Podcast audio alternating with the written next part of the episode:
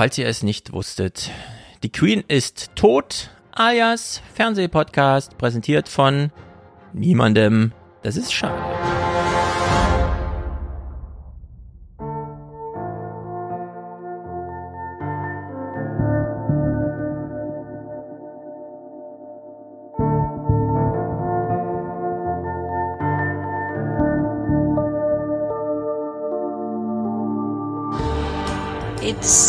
Question of maturing in, into something that one's got used to doing and accepting the fact that here you are and, and it's your fate. The private Elizabeth, relaxing with her family on a picnic at Balmoral. The salad is ready. Good. Confirming the official news, the Queen's death was then posted outside royal palaces across the UK. where does it leave us as a country in terms of how we see ourselves and how the world sees us? Whenever there was something momentous happening, the Queen was on our television with the, and she chose the best words and the most reassuring words, and it just calmed you down, you know. Die Queen ist gestorben.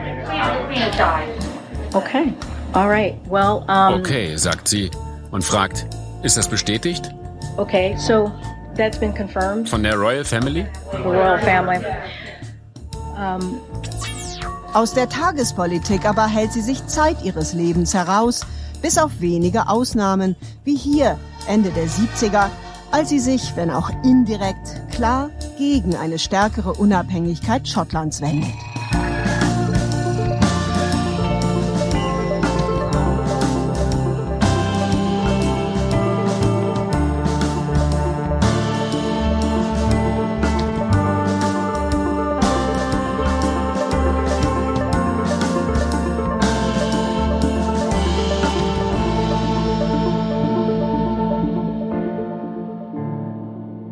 Es gibt Whisky in Bamberg, Cheers. denn Bier reicht nicht. Und ich bin, bin ja, habe den Einhornpulli, Ja. weil die Königin ist in Balmoral gestorben und das Einhorn ist das Nationaltier der Schotten. Mhm. Gibt es da auch Ja, wieder so ein warum denn echte Tiere, wenn du auch ein Einhorn haben kannst? Eben, wahrscheinlich gehören alle Einhörner sowieso der Queen, dürfen wir nicht mal sagen, der royalen Familie. Wir brauchen jetzt sind neue Schwäne. Wusstest du, dass sämtliche Schwäne unter dem Schutz de, des Königshauses stehen? Das habe ich natürlich gelesen. Das sind ja all diese Fun Facts, über die man irgendwann einmal stolpert. Und, Und- und- dann wundert man sich nur kurz und denkt, okay, Und einmal, und einmal im Jahr so eine Truppe da die, die Themse runterschippert und die schönsten Schwäne aussucht, die dann unter dem Schutz der Königin stehen? was sein muss, muss sein. Ich bin da total dafür. Der, der Imker hat ja auch den Bienen Bescheid gesagt. Richtig. Es gibt offizielle Proklamationen an allen Toren. Äh, Das Bild hat mich ein bisschen aus Batman erinnert. Da gibt's ja auch ein Bild im aktuellen Batman, wie er mit der roten Fackel voran und alle schreiten ihm nach, so im Halbkreis. Und äh, man sam- versammelte sich vor dem Tore von Windsor Castle und bildete genau so ein, äh, ja, so Traube kann man nicht sagen. So ein, müsste man nochmal einen Begriff finden dafür. Und er hat sich da versammelt, um ähm, die offizielle News mit den elektronischen Empfangsgeräten, die man heute so hat, einzufangen, weil man wusste ja schon, worum es geht. Und hat damit nochmal schön äh, die äh, Zeitläufe dargestellt. Die Queen ist tot und es wird erstmal eingerahmt, das Schreiben, und dann ins Wetter gehängt. Und währenddessen wissen es alle schon und hängen mit ihrem Smartphone da, um genau das nochmal zu dokumentieren. But it makes it more real. Genau. Man hat sich zehn Tage Zeit genommen, sich das im Detail vorzuführen, das Schauspiel. Und wir machen es natürlich genauso. Wir nehmen uns jetzt zehn Stunden Zeit und gucken uns das an. Äh, ich habe, es ist ja so, englische Nachrichten sind schwer zu gucken. Äh, was ja bedeutet, ich sage einfach dem Online-TV-Recorder, nehme mir mal plus minus sieben Minuten die Zeitspanne BBC auf, in der die Newsnight läuft und am 8. September lief natürlich keine Newsnight, deswegen gucken wir einfach in dieses spontane Programm, was dann am Abend für die Leute, die am Abend nochmal einschalteten, die natürlich dann auch nach zehn Stunden nochmal gesagt wurde, ja, sie ist jetzt tot oder so. Und nee, zehn Stunden waren es da gar nicht, vielleicht vier oder fünf äh, und so weiter. Also wir haben da so ein bisschen Repetition drin, aber es ist spektakulär gut gewesen. Also ich habe das BBC-Zeug gern geschaut und habe mich ein bisschen geärgert, dass ich nicht mehr davon äh, auf meinem Online-Rekorder hatte, aber gut, es ist wie es ist. Klären wir aber vorher die eine wichtige Frage, die wir im Intro gerade schon aufgeworfen haben. Die Queen hat sich zeitlebens nicht zur Politik geäußert, es sei denn, es ging um Schottland. Und ja, sie hatte einen etwas interessanteren Staatsbesuch in Irland damals. Aber ansonsten scheint das das Erfolgsrezept zu sein, um beliebt zu werden in dieser Welt. Einfach mal nicht über Politik reden. Naja, das in Schottland war ja im Endeffekt, dass sie einfach gesagt hat, also ich bin schon Königin auch von Schottland. Also, ja. Du wirst ja auf dem Stone of Destiny, dem Stone of Scone gekrönt. Ja, zur Queen or King of Scots. Man ist nicht König von Schottland, sondern man ist König oder Königin der Schotten. Mhm. Und ähm, das war ihr wichtig. Das ist auch ganz interessant. Nicola Sturgeon hat schon gesagt, also wenn wir republikanisch werden, dann ähm, konstitutionelle Monarchie, wir behalten den dann schon bei. Also das, das, das, äh, die ist nicht bescheuert. Ja. Ähm, bei den Iren war das ja noch interessanter. Es gab, also eine der wichtigsten Sachen, das wurde jetzt auch so ein das eine oder andere Mal nochmal thematisiert war, als sie Martin McGuinness die Hand geschüttelt hat. Der so ein bisschen, also der war, der war im Endeffekt äh, im politischen Arm von der IAA und direkt in der IAA auch involviert und die IAA hat irgend, äh, hat den Onkel von Philipp in die Luft gejagt. Hm. Und, und Kinder dazu, ziemlich grundlos auch. Und, und auch so, so, wo dann wirklich alle gesagt haben, ihr, ihr übertreibt. Ne. Und das war ein großes Zeichen, dass sie ihm die Hand gereicht hat. Und sie hat dann mehrfach mit ihm geredet. Und ähm, das ist, glaube ich, die Art, wie man dann so Politik macht, wenn man Politik überhaupt nicht macht, indem man einfach mal ein Zeichen setzt. Genau. Wir könnten ja so einen medialen Quotienten irgendwie äh, ausrechnen, sich ganz sanft politisch äußern, aber das so weit hinaus in die Welt zu tragen, wie nur geht. Beispielsweise mit so einem Händeschütteln und wir wissen, wie aufgeladen die Situation auf ganz persönlicher in den Köpfen da noch ist. Gleichzeitig beim Brexit, die, der Aufzug da in Blau mit gelben äh, Blümchen im Hut und solche Sachen. Ja, kleiner Zufall.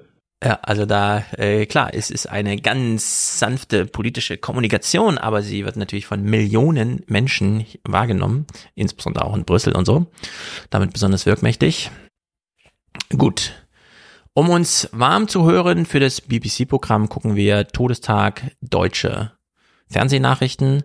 Man hat natürlich hier nicht groß unterbrochen. Keine Ahnung, ob man irgendwie Bauchbinden benutzt hat oder so. Aber am Abend liefen natürlich die Standard-Nachrichtensendungen. Wir beginnen mal bei Karen Mioska, Sendungseröffnung am 8.9. We are all devastated by the news that we have just heard from Balmoral. The death of Her Majesty the Queen is a huge shock to the nation and to the world. Ja, wo selten ist es so angebracht, vom Ende einer Ära zu sprechen wie an diesem Abend. Die englische Premierministerin Liz Truss hat es gesagt. Queen Elizabeth II. ist heute gestorben. Ein großer Schock für das Land und die Welt. Mit dieser traurigen Nachricht beginnen heute die Tagesthemen. Also, man kann sich für Politik interessieren. Man muss sich aber sehr für Politik interessieren, um auch in England abends im Fernseher einzuschalten und sich zu fragen, warte mal, wer ist diese Frau? Wer ist Liz Truss? Ja. Die war dann zwei Tage im Amt, weil die Tory-Mitglieder irgendwie gesagt haben, ja, okay, wir geben ihr mal ein paar Prozente mehr als Sunak. Ja. Plötzlich stand sie da und musste das verkünden. Ja, vor allen Dingen, es, es, es, es, war so ein bisschen, man, man macht ja dann immer Vorwürfe den Politikern, dass es so Burying gibt, ne? So ja. dieses Vergraben von schlechten Neuigkeiten, wenn ähm, so große Sachen sind. Ja, so, so wie M ja. und so. Dass Im Bundestag mal so ein paar Gesetze gemacht werden, wo die Leute nicht so hingucken sollen. Ähm, in dem Fall war es so, dass im Endeffekt Liz Truss losgestartet, hätte losstarten wollen mit ihrer absolut katastrophalen Politik, die, die sie davor hat. Ja. Und zehn Tage lang nichts machen konnte. also die Sache gab, war erledigt. Ja. ja. Es gab sehr viele sehr amüsante Witze, wie zum Beispiel. Liz Truss sehen und sich erstmal entscheiden zu sterben oder eben Liz Truss erstmal wirklich zehn Tage aus dem Spiel nehmen, ihr die Regierung geben, aber dann erstmal zehn Tage Pause verordnen. Also, ähm, wie soll man sagen? Wir kennen sie ja noch gar nicht. Wir haben natürlich auch noch Clips, falls wir dazu kommen, können wir die nachher noch gucken oder fürs nächste Mal aufheben. Aber wir haben es hier eigentlich mit einer echt diskussionswürdigen Personalie zu tun und reden aber stattdessen über die Queen, völlig zu Recht natürlich. Äh, Ich stelle es mir trotzdem amüsant vor, ja. Die bekannteste Frau der Welt stirbt und die eigenen Leute machen den Fernseher an und fragen sich, wer steht denn da? Wer ist denn diese Liz Truss? Und sie heißt Trust, kann ich ihr vertrauen, ja? Liz Trust. Es ist Äh, äh, letzten Donnerstag kam die erste Folge der Herbststaffel von Have I Got News for You. Das ist dieses, diese absolut böse politisch-satirische Panel-Show. Die hatten unter anderem Mike Lynch da, also den, den Typen von der Bahn-Gewerkschaft. Mm, ja. Und die haben dann auf Liz Truss erstmal so knackig eine halbe Stunde aus allen Rohren gefeuert. Aber völlig zu Recht. Völlig Also- zu Recht. Äh, das ist äh, auch die anderen, also selbst hier so äh, die ehemaligen Remaniacs, ja, die, die sind jetzt eher so republikanisch drauf, aber die haben halt auch so gesagt, so, ja, ähm, wir sind halt eher so, wir sind halt eher so republikanisch drauf, die Königin war trotzdem irgendwie wichtig. Und Ja. dann ging es halt voll auf Liz Truss, ja. Und auch wirklich so, ja, das ist jetzt schön, dass die aus dem, aus dem, aus dem Spiel genommen ist. Weil im Endeffekt ist sie, ist, ist sie, ja, Thatcher Light. Ja. Genau, wir werden sie auch noch ausführlich kennenlernen und äh, können uns jetzt schon ein bisschen davor gruseln. Bleiben aber Mhm. beim Thema. Am Todestag musste Prosa formuliert werden. Wir überprüfen mal Karin Moskas Leistung. Das Leben einer stets dienenden, würdevollen, verlässlichen Königin, deren Verlust nun ein ganzes Land schmerzt. Ja, was soll man sagen? Ich meine, die Nachricht ist kund. Äh, man muss eine Nachrichtensendung füllen. Man kann das Thema nicht nicht machen. Man muss also irgendwas dazu sagen. Sie hat jetzt hier was gesagt. Wie sieht so eine Berichterstattung aus? Naja, man bringt natürlich erstmal die Olympiade der O-Töne vorm Palast, weil nichts einfacher als das. Wir fahren erstmal hin und fragen dann die Leute sozusagen repräsentativ für, wie soll man sich zu Hause fühlen. Na, am besten so wie die Leute im Fernsehen. Zu Tausenden strömen die Briten am frühen Abend zum Buckingham Palast, um Trauer und Anteilnahme auszudrücken. Ich kann es gar nicht glauben. Sie war zwar schon älter, aber man kann es dann trotzdem nicht glauben, wenn es dann passiert. Sehr traurig. Sie ist so bedeutsam. Sie führt dieses Land länger, als viele Menschen leben. Ich finde, sie war fantastisch und ein Vorbild für uns alle. Ja, man musste ja tatsächlich 80 Jahre alt sein, um vielleicht noch mal zu Bewusstsein gekommen zu sein, bevor sie anfing zu regieren. Und wer ist schon 80 Jahre? Also das ist die Lebenserwartung quasi. In der westlichen Welt, wohlgemerkt. Und was, also das war ja ganz interessant. Die eine sagte jetzt so, das Führen des Landes. Die Königin hat immer gesagt, sie dient allen anderen. Also sie dient dem Ja. Volk als ne, die Verkörperung der, der Nation. Äh, Ein Konzept, das uns total fremd sein dürfte als Deutsche. Aber ähm, ja. das ist da, das ist halt so. Ja, ähm, ich, ich finde ja auch so, äh, eine kurze Frage für mich, äh, haben Sie einen Brennpunkt oder so, haben sie sich nicht getraut? Ich weiß es nicht, ob sie es gemacht haben. Ähm, vielleicht haben sie davor zurückgeschreckt, weil sie nicht wussten, was, also es brennt ja nicht wirklich irgendwas. Äh, es gibt ja nur Trauergemeinschaft zu bilden, aber jetzt nicht irgendwie heiße News äh, kurz abzufragen bei irgendwem. Passt Ja, also okay. so nicht so richtig ins Brennpunktschema. Äh, wer weiß. Ich habe, äh, ich gucke ja kein Fernsehen. Ich gucke, lade dann einfach nur was in der Mediathek so vorliegt und habe äh, ja Nachrichten. Ich will jetzt nicht despektierlich Standardnachrichten. Es ist zu Recht Standardnachrichten, aber es ist Standardnachrichten.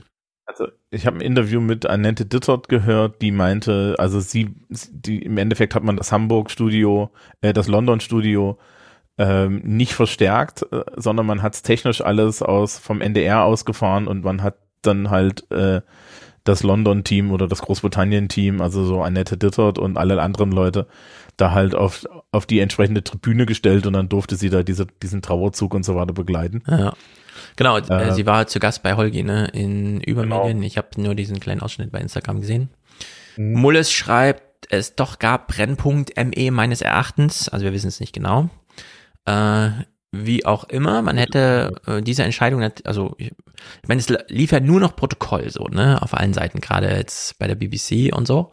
Und äh, man muss sagen, hm, nicht nur lief einfach ein Protokoll, also ein ganz offizielles Protokoll, sondern es ist auch ein fast idealtypischer Abschluss eines wirklich idealtypisch gestalteten Lebens. Es ist diese Nachricht, die heute um die Welt geht. Nach alter Tradition des Königshauses macht der Palast den Tod der Queen auf Schloss Windsor öffentlich bekannt. Die Queen ist friedlich in Balmoral verstorben. Der König und die Königsgemahlin bleiben heute Abend in Balmoral und kehren morgen nach London zurück. Der König ist nun Charles. Hier auf Schloss Balmoral in Schottland waren er und der Kreis der engsten Familie in ihren letzten Stunden an der Seite der Queen. Die einzige Unschärfe, die ich mitbekommen habe, ist, dass ein bisschen unklar war, wer ist jetzt wirklich rechtzeitig eingetroffen. William wohl nicht. Und äh, Harry, Harry, auch nicht. Harry auch im Streit mit Charles, ob er Mackin mitbringen darf oder nicht. Je nachdem, das ist so ein bisschen Klatschpresse.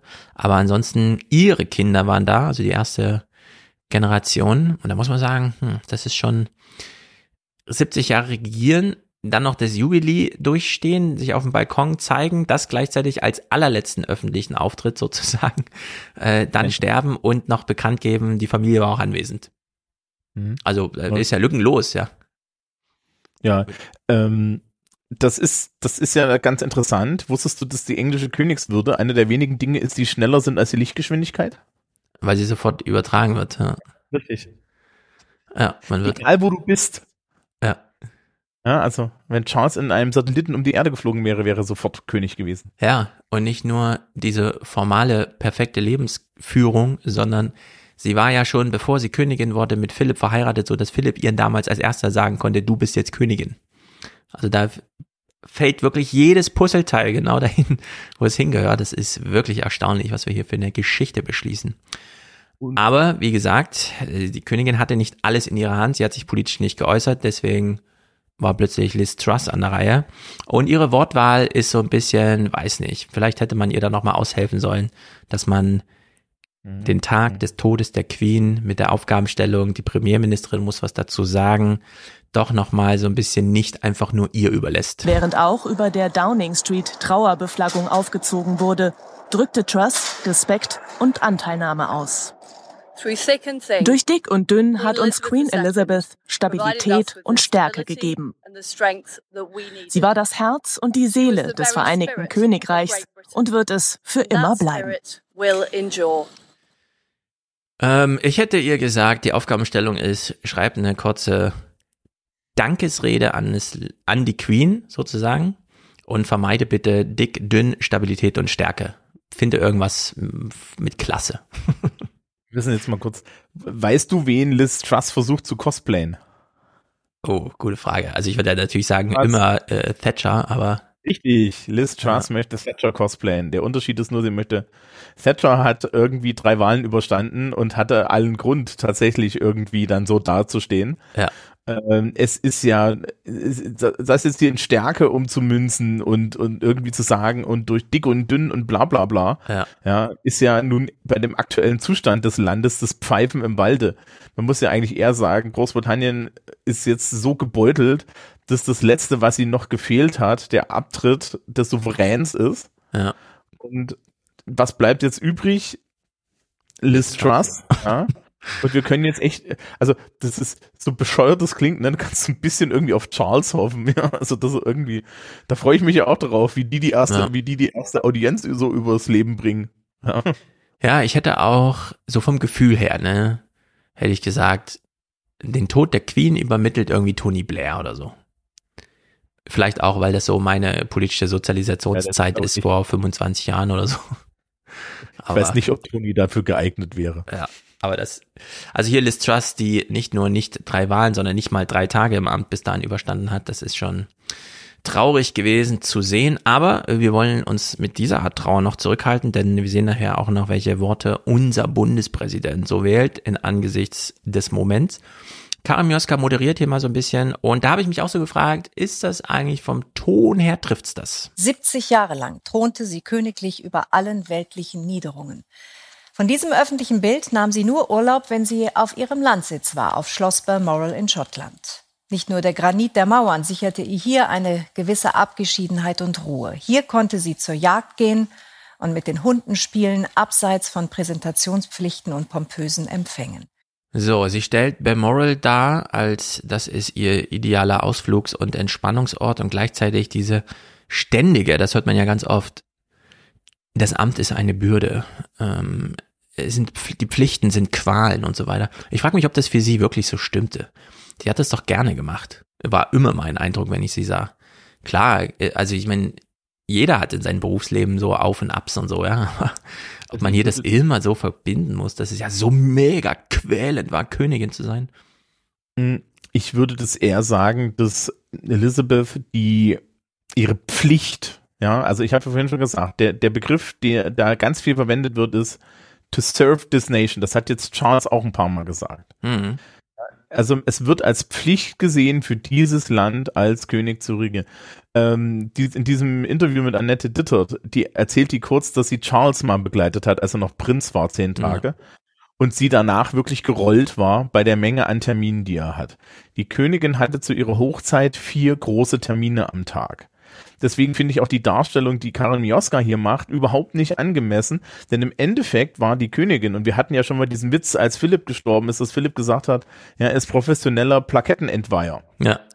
Ähm, ja, äh, die Königin war überall und sie war, sie thronte überhaupt nicht in dem Sinne, sondern sie war die zentrale Ansprechfigur für alle. Also sprich, ähm, das, das habe ich heute auch aus, aus noch anderen Quellen immer wieder gehört. Wenn du ähm, die Königin getroffen hast, hat sie dir die Hand geschüttelt. Sie hat sie dann noch anscheinend irgendwann weggedrückt, damit du gehst. Mhm.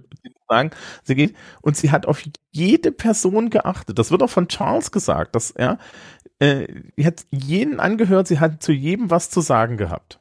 Ja. ja? Also das, das, also muss man dann noch sagen, das sind solche Sachen, wie Steinmeier mit Bürgerdialogen auch probiert hat, aber die Königin hat das 70 Jahre lang gemacht. Und dann zu sagen, ja, die macht nur große Empfänge und so weiter, ist auch so eine, das ist halt so eine deutsche Vorstellung davon, was jetzt der Job da war. Ja. ja also das, das Bild hinter, äh, hinter ihr ist eigentlich nicht repräsentativ. Repräsentativ ist sie in irgendeinem so quietschbunten äh, äh, Aufzug äh, in irgendeinem Krankenhaus wie sie dem kompletten Personal nacheinander die Hand schüttelt und sich anhört, wie scheiße es denen geht. Ja. Genau, und dann im Zweifel hat ja. noch bei einer Audienz irgendwie zum Premierminister sagen, did you know, ja? Mhm. Genau, sie war das große Nadelöhr, durch das irgendwie die ganze Geschichte einmal durchgequetscht wurde, die England die letzten 70 Jahre geschrieben hat. Und es gibt dieses, ich habe es nur bei Instagram so gesehen, als so ein kleines Video, wie sie schon jetzt im sehr hohen Alter vor so einem Soldaten steht, der dann einfach zu ihr sagt, schön sie wiederzusehen. Und sie so, again? Also ich habe sie schon mal gesehen. Und dann hat sie so einen ganz kurzen Moment, wo sie so in die Kamera, also so Richtung Kamera, wo man es so sieht, und sie so, woher kenne ich den? Warum erinnere ich mich nicht? Äh, ja, wo sie diesen kleinen kognitiven Ablauf hat, obwohl sie sich gar nicht dafür entschuldigen muss, ja, dass sie, dass sie das nicht einfällt, dass sie nicht irgendeinen Soldaten schon mal gesehen hat. Aber da hat man sie mal im Alltag sozusagen gesehen, ja. Und das ist natürlich hier äh, Parlamentseröffnung, also einmal im Jahr, wo man, da äußert sie sich ja politisch, aber sind nicht ihre Worte. Haben wir ja alles schon mal besprochen, wie sie da einfach äh, die Number mhm. 10 Worte nochmal wiedergibt. Aber solche Situationen, ne, wie, wie du das da, äh, da, da beschreibst, das ist im Endeffekt das, was dann auch die Briten mit ihr verbinden, warum das so gut funktioniert hat. Ja. Nämlich, ähm, dass man ihr das immer abnehmen konnte, dass sie das ernst meint. Ja. Äh, es gibt da auch Geschichten von den Wachbataillonen und so. Also ich habe da auch was gehört, zum Beispiel, dass halt ähm, sie in Windsor einen großen, äh, einen großen Besuch hatte, ja, und dann äh, stand das Wachbataillon halt im Regen draußen ja, und dann sind alle Gäste vorbei und sie natürlich hat sie alle eingeladen, Treppe hoch. Mhm. Und als alle Gäste weg waren, ist sie zurückgegangen, hat sich den Commander geschnappt und hat ihm gesagt, die stehen hier draußen nicht nochmal rum. Ja, ich brauche keine nassen Soldaten, das wird alles dreckig. Das ist es nicht wert, dass die Leute ja. sich hier irgendwelche Krankheiten holen. Ja, das ist es nicht wert. Diese ganze, den ganzen Pomp brauchen nicht, das sind Menschen. Ja. Und das ist glaubwürdig. Ja, und dann muss man halt sehen, solche Sachen sprechen sich rum, ja. Also es ist, selbst die größten Republikaner hatten nichts gegen sie als Person. Ne? Ja, es geht, ja. immer darum, schaffen wir die Monarchie ab, nicht schaffen wir den König oder die Königin ab. Mhm. Vielleicht wäre das die große Einflugschneise gewesen für so einen Text in den ersten zehn Tagen. Diese Ernsthaftigkeit, dieses nicht ironische, äh, ich spiele ja nicht die Königin, sondern ich bin ja die Königin. Und fall oder übe deswegen so eine kleine Rollendistanz, die so von diesem Idealtypus Macht, Pflicht und so weiter irgendwie abrückt. Wir kennen sie auch, Pferderennen und so weiter, wie sie da äh, lacht und sich freut. Also all diese Sachen. Naja, diese Chance wurde irgendwie verpasst. Ich habe ein bisschen drauf geachtet, was so geschrieben wurde. Ich finde irgendwie keine guten Texte mehr. Was ist los in dieser Welt? Äh, wir klammern jetzt hier mal zwei äh, Sachen zusammen. Zum einen Bericht von Annette Dittert. Und ich würde sagen, es ist unglaublich, wie schnörkellos diese 70 Jahre Regierungsbiografie abgelaufen sind. Ein Hauch von Abschied lag schon im Juni in der Luft, als Elisabeth II. in London ihr Platinum-Jubiläum feiert. So viele Menschen wie nie zuvor kommen zum Palast, um ihr zu danken, auch dafür, dass sie ihr Versprechen, das sie feierlich mit nur 21 Jahren gab, bis zum Ende gehalten hat. Ich erkläre hiermit, dass ich mein ganzes Leben, sei es lang oder kurz, Ihnen widmen werde. Ihnen und unserem britischen Empire. Das war 1947, als sie noch nicht ahnt, wie bald sie diesen Dienst antreten sollte. Genau, sie zeigt sich der Öffentlichkeit, gibt schon mal ein Versprechen ab, wird später darauf dann auch äh, mit der Königinnenwürde gekrönt und so weiter und so fort. Und es reicht völlig, anders als bei Gorbatschow, finde ich, da haben wir auch so dieses Jahr und plötzlich, na, wer die Parade ab und so. Hier kriegen wir diese Klammer, sie gibt dieses Versprechen ab und 100 Jahre später stirbt sie irgendwie als diejenige, die es gehalten hat. Äh, wir hören nachher in der BBC, äh, die haben sich echt Mühe gegeben, äh, Ausschnitte, um zumindest punktuell da gut reinzugehen. Und neben dieser schnörkellosen, ich würde sagen, beruflichen Biografie ist es halt auch diese makellose private Biografie. Der Ernst des Lebens beginnt früh für die kleine Elisabeth. Mit 13 trifft sie in Dartmouth dann beim Crockett zum ersten Mal den Mann, der für den Rest seines Lebens an ihrer Seite stehen wird, Prinz Philipp. 1947, als Elisabeth mit 21 volljährig ist, geben die beiden ihre Verlobung bekannt. Auf einer ihrer ersten Auslandsreisen in Afrika ist er es auch, der ihr die Nachricht überbringt, dass ihr Vater überraschend gestorben ist und sie damit ab sofort die Königin. So, machen wir da mal einen Haken dran. Es ist einfach zu schön, um da irgendwas klein zu quatschen. Denn hier haben sich echt zwei gefunden und hatten auch eine echte Aufgabe zusammen. Das muss man echt mal sagen. Das ist einfach idealtypisch. Und ja. hm? gesagt, er ist, er ist, er ist derjenige, der sie dann gestützt hat. Aber vielleicht nur zur Einordnung. Es, sie war eigentlich nie vorgesehen. Ich weiß nicht, ja. kennst du die Vorgeschichte? Vielleicht, das ist. Ihr Onkel Liebe. wollte dann doch lieber eine Frau als die ganze Welt. und dankte einfach ab, bevor er gekrönt werden konnte. Ja, sagen wir es mal so, er hatte eine Amerikanerin. Ja. Ja. Äh, ach Gott, Wallace, ich, der Nachname fällt mir jetzt nicht ein. Und ähm, hat dann halt gesagt, also äh, der, der, natürlich war der Palast dagegen.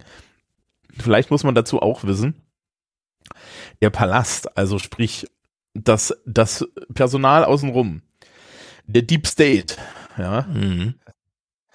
hat eine erstaunliche Macht. Du wirst dann nämlich eingekerkert.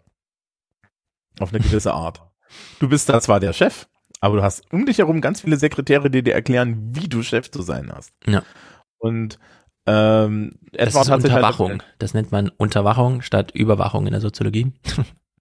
Also es ist ultimative Unterwachung. Ja. Äh, äh, ihre, ihre Schwester Margaret hat es ja auch erlebt. Und ähm, Edward hat dann halt gesagt, ja, nein, ja. Ähm, und dementsprechend ist ihr Vater auf die Bühne gekommen und ihr Vater ist dann halt sehr überraschend, was heißt nicht wirklich überraschend, wenn man weiß, wie viel er geraucht hat, äh, an Lungenentzündung gestorben. Und er war, ja. glaube ich, auch der, der bei The Queen's Speech derjenige war, der dann, äh, also the, the King's Speech, ne, Colin Firth wieder ihn, wie er am Anfang keine Reden halten konnten und so. Mhm. Genau. Also es ist sehr so Zufall. Genau, ich habe dieses The Crown und so alles nicht gesehen, The King's Speech aber schon und da sieht man, ja, es sind Herausforderungen, die nicht zu jedem passen, vor allem nicht in dieser Zeit. Das kann man sich ja bei der Queen auch nicht so richtig vorstellen. Als sie ins Amt kam, gab es noch kein Fernsehen und so, ja. Also nicht nur kein Internet, sondern da kam auch dann das Fernsehen erst so richtig in die Wohnzimmer. Das war halt vorher noch so Kino, in Kinosäle gebunden. Und in der Hinsicht muss man sagen, ja, das hat einfach halt bei ihr irgendwie dann doch erstaunlich gut gepasst.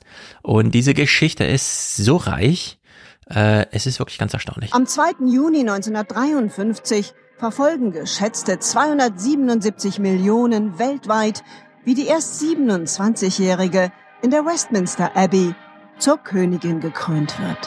Sie hat jetzt einfach mal so gesagt, 200 Millionen irgendwas, ne?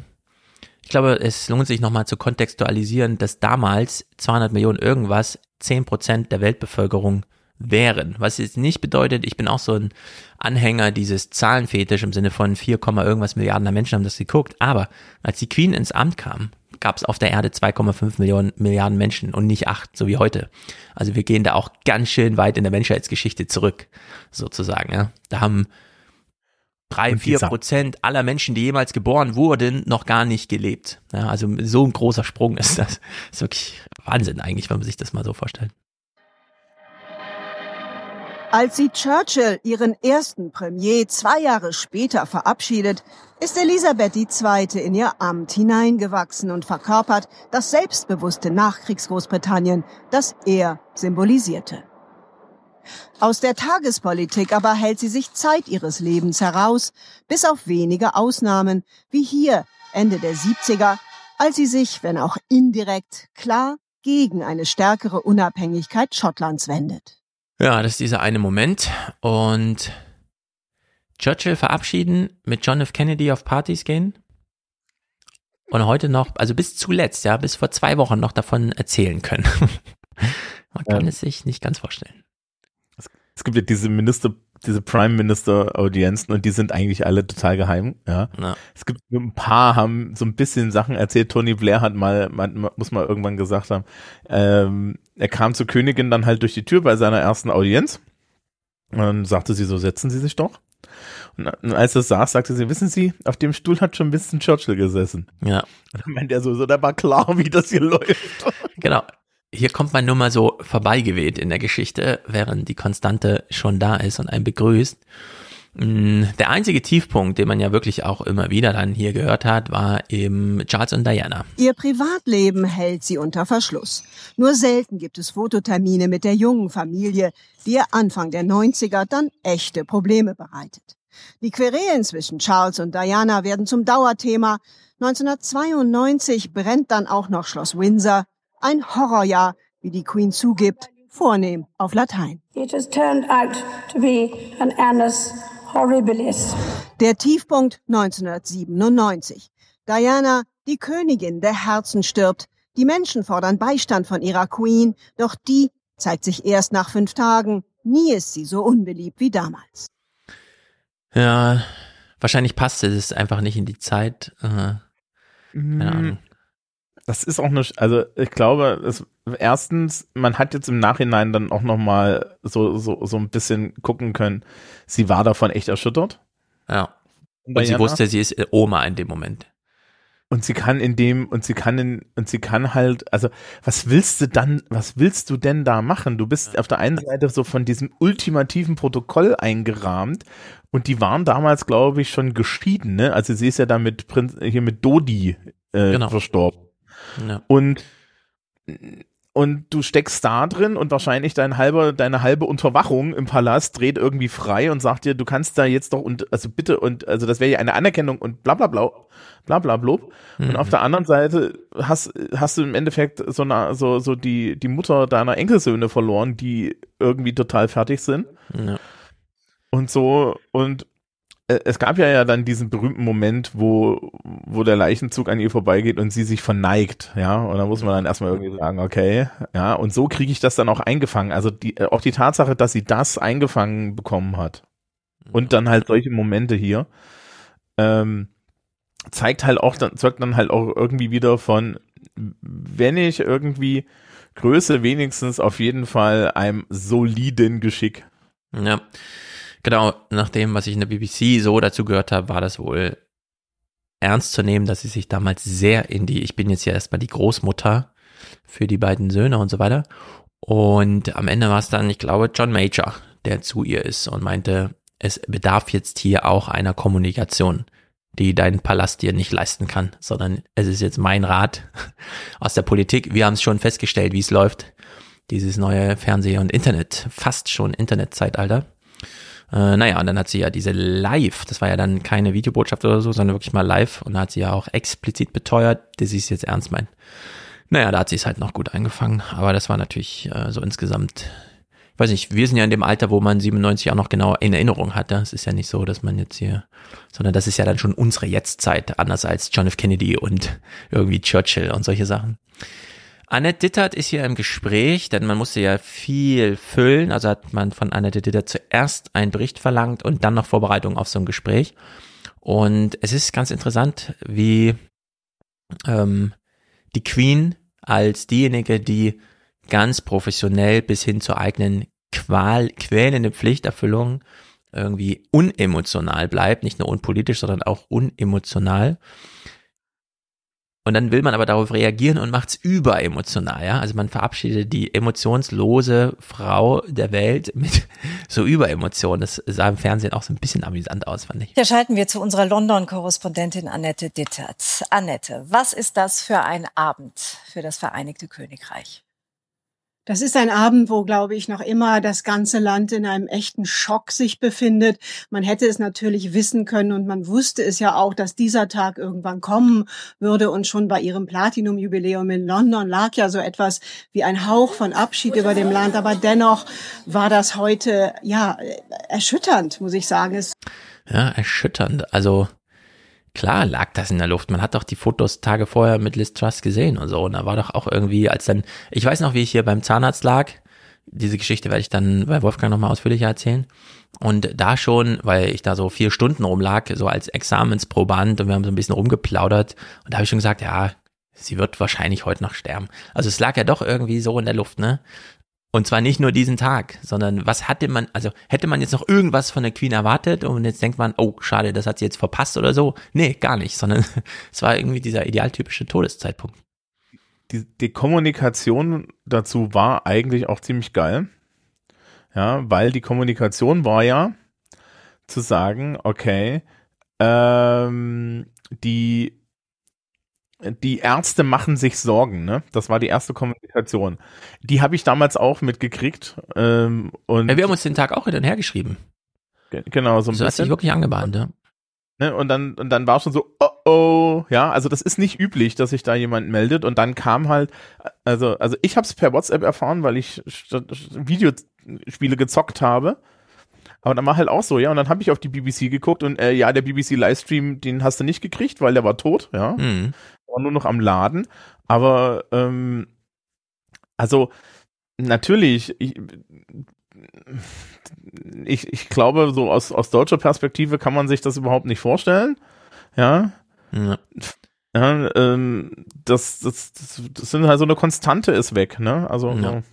Genau. Und äh, es ist eben dieser große Unterschied zwischen ganz konkret nicht nur der englischen Kultur, der deutschen und so weiter, sondern zwischen diesem englischen und den deutschen Fernsehprogrammen. Auch die BBC war sich an dem Abend klar darüber, und zwar alle, worum es bei dieser Nachrichtensendung, also Nachrichten im Sinne von, wir füllen jetzt hier Programm, worum es da eigentlich geht. Nämlich nicht das Transportieren der Botschaft, die schon jeder kennt, und zwar minütlich wieder neu, weil man nicht so genau weiß, was soll man jetzt dazu sagen, sondern Trauergemeinde herstellen. Genau das, was ja verlangt war von jedem Einzelnen, der sich irgendwie dazu verhalten wollte. Und da gibt es nun mal sehr viele in England, die sich zum Tod der Queen verhalten wollen. Und zwar egal, wann es passiert. Und ja, hätte man wissen können, ja klar, hätte man es wissen können, man hat es ja auch gewusst. Aber es ist dann halt trotzdem einfach da. Und es ist so ein bisschen naja, sie schrammen so ein bisschen dran vorbei, irgendwie das zu Bericht erstatten. Ne? Also die BBC macht es natürlich ganz anders nachher. Äh, hier in den deutschen Nachrichten ist es einfach so. Mittlerweile haben sich Tausende vor dem Buckingham Palace versammelt, um Abschied zu nehmen. Man sah da weinende Menschen, die wirklich fassungslos waren. Ja, man sah, äh, ja, also diese Art der äh, Reaction-Videos, die wir hier live bekommen, sind eigentlich so ein bisschen der falsche Modus, sondern sie müsste eigentlich mit hin und dann so mittrauen, mit den Leuten so ganz geruhsam reden, so dass man den Zuschauer, und da meine mein ich ganz konkret mich, ja, wir klären das nachher noch so ein bisschen, die BBC reflektiert das ganz wunderbar, damit man mich mit zu dem Zaun nimmt, obwohl ich nicht da bin. Also diese Funktion des Fernsehens, diese Nähe herzustellen, äh, erfüllt und nicht mir die ganze Zeit erzählt, was da ist und mich auf Distanz hält. Ja, also mir einen Erzähler dazwischen setzt. Ich will ja keinen Erzähler, ich weiß ja, was da ist, sondern ich will noch näher ran. Und äh, das gelingt so halt nicht, ja. Also es war irgendwie so ein bisschen ein blöder Modus. Aber klar, es ist jetzt auch keine, wir bauen das Programm und nehmen uns die Zeit, sondern es war halt so ein, ja, die Zeit hat man sich dann erst genommen, als man nur noch, und das war wieder eine tolle deutsche Diskussion, neun Stunden Live-Übertragung gemacht hat. Da hat man ja einfach die Poolbilder genommen also wer da glaubt, äh, also was hat man stattdessen nicht gesehen, ja? Irgendwelche Quizshows nachmittags oder irgendwelche Daily Soaps oder sowas. Das ist ja völlig Banane, dass diese, diese Kritik, oh, die zeigen jetzt neun Stunden Queen, so, so in der Luft hing. Im Sinne von, ja, fehlt dir irgendwas? Hättest du sonst jetzt AD geguckt oder was? ja, also ich meine, es sind ja nicht Leute wie alle ich damals, äh, man will die Sendung mit der Maus gucken und dann kommt aber Tennis, ja. Da findet man Tennis scheiße, weil man gerne die Sendung mit der Maus gucken will. Aber ich glaube, niemand, der auf Twitter schreibt, ey, es zeigen die neun Stunden die Queen, äh, dem fehlte da irgendwas, weil er ansonsten AD geguckt hätte um die Zeit. Also. Hm. Das war doch auch irgendwie auf dem Montag oder so, ne? War das nicht? Nee, es war auf dem Dienstag. Ja, Wochentag noch dazu. Genau, genau. Ich kann mich daran erinnern, dass wir in der Schule irgendwie darüber diskutiert, genau, es war jetzt der Montag und wir hatten was in der Schule diskutiert, äh, äh, äh, ne, dass, dass er jetzt irgendwie König, äh, Entschuldigung, aber das komplette Nachmittagsprogramm, ja, der öffentlich-rechtlichen am Montag, ja, das misst du nichts. Genau, ja, wem hat da was äh, gefehlt? Ich, ich ähm, wollte zu, zu, zu Annette Dittert sagen, du hast nicht, nicht Unrecht. Ich, äh, und Annette Dittert wäre da vielleicht auch die richtige für gewesen, weil die, die wohnt ja schon jetzt sehr lange in London, ne? Hm. Die ist da ja so ein, die hat sich da ja auch, auch durchaus naturalisiert. Da gibt's ja schöne Interviews mit ihr. Ähm, das Problem ist, glaube ich, dass die, äh, dass Annette Dittert nicht die Chance hatte, solche Bilder zu liefern, weil sie wurde ja von ihren Kollegen vom NDR äh, vor, ja, im Endeffekt in diesem Studio dort festgenagelt, um dann um dann irgendwie den Leuten etwas zu erklären, was man nicht wirklich erklären kann. Ja. Genau. Sie äh, hat im Studio Sachen erklären müssen, die sie viel besser draußen einfach hätte zeigen können. Und das gelang irgendwie nicht. Also es ist so ein bisschen schade gewesen. Aber gut, wir haben natürlich, äh, äh es ist schwierig, aber ich sage jetzt einfach, wir haben ja hier Zugriff auf die BBC, zumindest nachträglich und können da gleich nochmal ein bisschen nachvollziehen, wie die das gemacht haben. Richtig schade ist jedenfalls Steinmeier. Worte der Anteilnahme von Bundespräsident Steinmeier. Königin Elisabeth war eine Frau, die ein Jahrhundert geprägt hat im Vereinigten Königreich und darüber hinaus weltweit. Mhm. Sie hat Zeitgeschichte erlebt und Zeitgeschichte geschrieben. Ihre Majestät genoss auf der ganzen Welt höchstes Ansehen und Respekt. Das ist keine Kondolenzrede oder so, sondern das ist ein vorgetragener ähm, Wikipedia-Artikel, den man im Seminar noch mal vorträgt. Sie genoss überall Respekt, war überall auf der Welt und sie hat Zeitgeschichte geschrieben. Ja, das muss man dann auch nicht in einem trauernden Ton vortragen, sondern das sind einfach die Fakten. und das ist hier völlig unangemessen. Ich verstehe das gar nicht. Haben die da alle gepennt irgendwie? Also, was sagst du? Äh, ich meine, was kann man da sagen irgendwie? Also gut, ich meine, wenn ich jetzt richtig böse wäre, würde ich sagen, Steinmeier kann ja solche Sachen sagen wie Queen Elizabeth war ein Staatsoberhaupt, wie ich es gerne mal sein möchte. ähm, also, ich finde, man kommt nicht umhin, persönliche, private Bezüge oder das eigene Land, das man hier selber gerade repräsentiert, nochmal in Bezug zu setzen. Er spricht ja nicht für die ganze Welt, wie er es hier getan hat. Das ist ja völlig unangemessen, sondern ähm, das ist ja ein ganz besonderes Königshaus für uns Deutsche. Ja, nicht nur, weil die ganze Geschichte irgendwo mal im Deutschen gründet, sondern weil da auch immer mal wieder von rechts und links die Einsprenkel kamen, bis hin zu, ja, dann gab es auch mal einen großen Krieg, äh, den Ersten Weltkrieg, und dann hat man seinen Namen geändert von Hannover, Coburg oder wie auch immer zu Windsor, um da Distanz zu schaffen. Und das kann man da auch alles mal so kurz anklingen lassen, eben keine Vorlesung draus machen. Äh, also es war, es ist so diese, diese ganz neutrale Höflichkeit, ja, man findet jetzt Worte, die nirgendwo anecken, aber eben auch nichts bedeuten. Äh, das zweite, der zweite Ausschnitt hier macht es dann auch nicht besser. Königin Elisabeth II. hat Krieg erlebt, hat aber auch erlebt, dass Krieg in Europa überwunden werden kann. Hm. Und sie hat selbst dazu beigetragen, die Wunden des Krieges zu heilen. Großbritannien hat Deutschland die Hand zur Versöhnung gereicht und die Hand der Versöhnung war auch die Hand der Königin. Ja, okay, gut, alles klar. Am Anfang weiß man gar nicht, redet er gerade über die Ukraine, ja, also stürmt ja, genau, jetzt irgendwie die Aktualität in den Saal und schreibt ihm nochmal den ersten Satz oder was? Was ich mich da frage, ja, Bundespräsidialamt. Mhm. Also es ist ja bekannt, dass sämtliche Zeitungen und so weiter für solche Fälle äh, den Nachruf schon ewig in der Tasche haben und ne und was ja professionell ist, genau. Genau, also der auch regelmäßig überprüft wird. Es gibt ja, es gab bei der BBC schon seit längerem immer diese Drills, ne? Also Drills, was passiert, wenn die Königin stirbt, wie machen wir unser Programm? Mhm. Äh, und solche Sachen. Gab es auch irgendwie Kommentare darüber, dass es nicht ganz so gelaufen ist, weil sie dann doch alle überrascht waren. Aber ähm, man würde sich doch irgendwie wünschen, dass das Bundespräsidialamt da vielleicht irgendwas schreibt, was uh, ein bisschen. Ja. ja. Sie waren nicht vorbereitet und haben danach 0815 gewählt. Äh, und das ist, kann man nur so sagen, schade, irgendwas hätte ihnen einfallen müssen. Das Weiße Haus allerdings hat es komplett versemmelt. Sowas verstehe ich gar nicht. Wir haben es im Intro schon gesehen und gucken hier nochmal kurz. Die Sprecherin des Weißen Hauses schickt zunächst noch gute Wünsche nach London. Doch noch während sie spricht die Nachricht, die Queen ist gestorben. Okay, sagt sie und fragt, ist das bestätigt? Okay, so that's been confirmed. Von der Royal Family? The Royal Family. Um, Unsere Herzen und Gedanken sind bei den Familienmitgliedern der Queen und bei den Menschen im Vereinigten Königreich. Uh, of the Queen um, goes to the people of United Kingdom. Äh, bitte nicht freestylen. Was ist denn das? Ist das Improvisationstheater oder was? Kann man da nicht Komm, mal kurz? Wir haben eine neue Nachrichtenlage. Ich ziehe mich mal drei Minuten zurück, bitte warten Sie kurz. Auf der anderen Seite muss ich jetzt mal kurz sagen, so als Performance ist es ist ihr Freestyle besser als Steinmeier. Das stimmt, weil sie nämlich die entsprechende den Habitus, die Mimik und so weiter mitbringt. Bei Steinmeier war das, hat es ja auch komplett gefehlt. Ja, es liegt ein bisschen Potenzial drin in ihrem Können, aber ich finde, da hätte sich ruhig die drei Minuten nehmen können, um das dann auf eigenem Wege zu äh, bestätigen, ja, und nicht dann nochmal zu fragen. Also ist bestätigt, ja. Okay, ja gut, dann finde ich jetzt kurz Wort.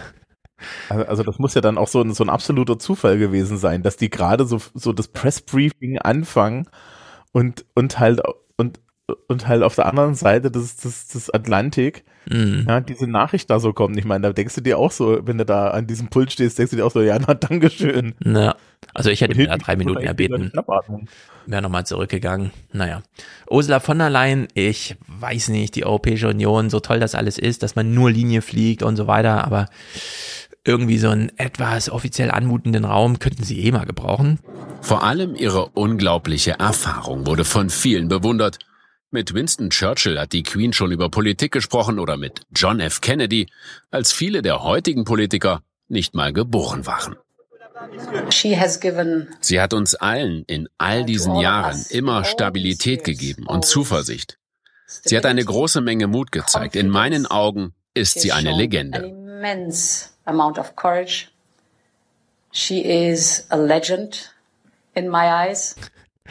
Weiß nicht, haben die da keinen Saal oder so? Muss das alles wirken wie so ein, guck mal, hinter ihr noch so eine Steckdose, als würde sie gerade so eine, äh, in so einem provisorischen Raum irgendwie das Kabinett, die Kabinettssitzung leiten an so einem Stehpult. Das ist alles sehr merkwürdig. Ich verstehe das gar nicht. Auf dem Rotterdam, auf irgendeine ja. EU-Veranstaltung. Ja, genau, ist irgendeine Veranstaltung. Ähm, äh, ich finde auch irgendwie, hä, sie hat uns allen Stabilität gegeben. Ja. Nach dem Brexit den Europäern? Wäre mir neu. Ja, also es gab äh, diesen einen schönen Satz, ich weiß gar nicht von wem, wo es das hieß. Zuerst war sie britische Queen, dann war sie unsere Queen und dann war sie nur noch die Queen. Ja, irgend sowas muss doch in der Schublade vorhanden sein, wo man was, wo man ablenkt davon, wo man gerade ist, ja, dass man gerade beim Rotterdam-Gipfel Make It Real am 8. September ist. Aber gut, es ist äh, ein bisschen komisch. Justin Trudeau, muss man sagen, Hut ab. Kanadas Premier Trudeau hat Tränen in den Augen. Warum nicht? Sie war unsere Königin für fast die Hälfte der Zeit, in der es Kanada überhaupt gibt. Als ihr zwölfter kanadischer Regierungschef kann ich es kaum glauben, dass mein letztes Treffen mit ihr wirklich mein letztes war. Kanada trauert. Sie war mir einer der liebsten Menschen auf dieser Welt. She was one of my favorite people in the world. And I will miss her so. Und jetzt ist ja so, dass wir auf der einen Seite deutsches Fernsehen haben, das unendlich viel Zeit mit der Queen füllt, und auf der anderen Seite ganz wenig Zeit hat, um hier zum Beispiel den O-Ton ordentlich einzufangen. Also gehen wir noch mal kurz zur BBC oder schon mal kurz zur BBC. Da hat man noch mal nicht in der Mitte Trudeau rausgekürzt. As her 12th Canadian Prime Minister, I'm having trouble believing that my last sit down with her was my last. I will so miss those chats. She was thoughtful, wise, curious, helpful, funny, and so much more. She was one of my favorite people in the world, and I will miss her so. Wenn man eine persönliche Geschichte zur Queen hat, muss man sie da anbringen. Und es ist hier einfach super, also wirklich Vorbild, vorbildlich. Für uns alle irgendwie. Sie war ja auch sein Staatsoberhaupt. Also auch. Er hat das ja auch ernst genommen. Ja. Ähm, die Frau ist in 70 Jahren Leben 40 Mal durchs komplette Commonwealth gefahren. Ja. Jeden Tag irgendwas anderes. Mhm. Jeden Tag irgend so ein Regierungschef. Und zu jedem musst du freundlich sein. Und mit jedem musst du äh, ansprechen. Und jeden musst du kennen. Und allen musst du zuhören. Und allem musst du, ne? Und dann natürlich solche Leute wie Trudeau und ähm, ja, oder, oder Jacinda Ahern in, in Neuseeland, ja. Mhm. Auch, auch die. Ja, äh, da fährst du, sie fährt dann irgendwann nach Neuseeland, da ist dann halt diese junge Frau, mit der setzt sie sich hin und, und, und redet mit der. Ja. Und nimmt die ernst, weil es ist, da ist, da ist ja ein persönliches Investment der Königin immer drin gewesen in dieses Commonwealth und ist auf der anderen Seite, ja, äh, nimmt die, wird das dann halt alles ernst genommen. Ja. Also, ja, ist das genau. ja glaube, er ist auch ein guter Schauspieler, aber äh, ne? Ja, also ich finde äh, ganz wichtig bei solchen Sachen, ähm, wir kennen, also so wie Steinmeier uns die Queen vorgestellt hat, kennen wir sie alle. Da brauchen wir keine extra Worte für, sondern wir brauchen jetzt Zeugen ihrer persönlichen Qualität, dass das, was wir von ihr kennen, auch äh, sozusagen gedeckt ist auf sicherem Grund im Alltag stand und so weiter. Und er hat sie nochmal genau dahingestellt, wo sie im Idealfall steht, von wo wir nämlich aus noch besser glauben, dass es ähm, alles so ernst gemeint war und auch so wirkungsvoll war, was sie ihr Leben lang gemacht hat ähm, klar, auch viel Arbeit bedeutet hat und so weiter. Das kann man denn in Deutschland immer wieder, ja, der Arbeitsethos von ihr und so. Das ist ja so der deutsche Fetisch, der da irgendwie mit drin schwingt. Aber hier diese persönliche Note von Trudeau fand ich wirklich hervorragend. Äh, sie war von Bedeutung, sie hat Wirkung.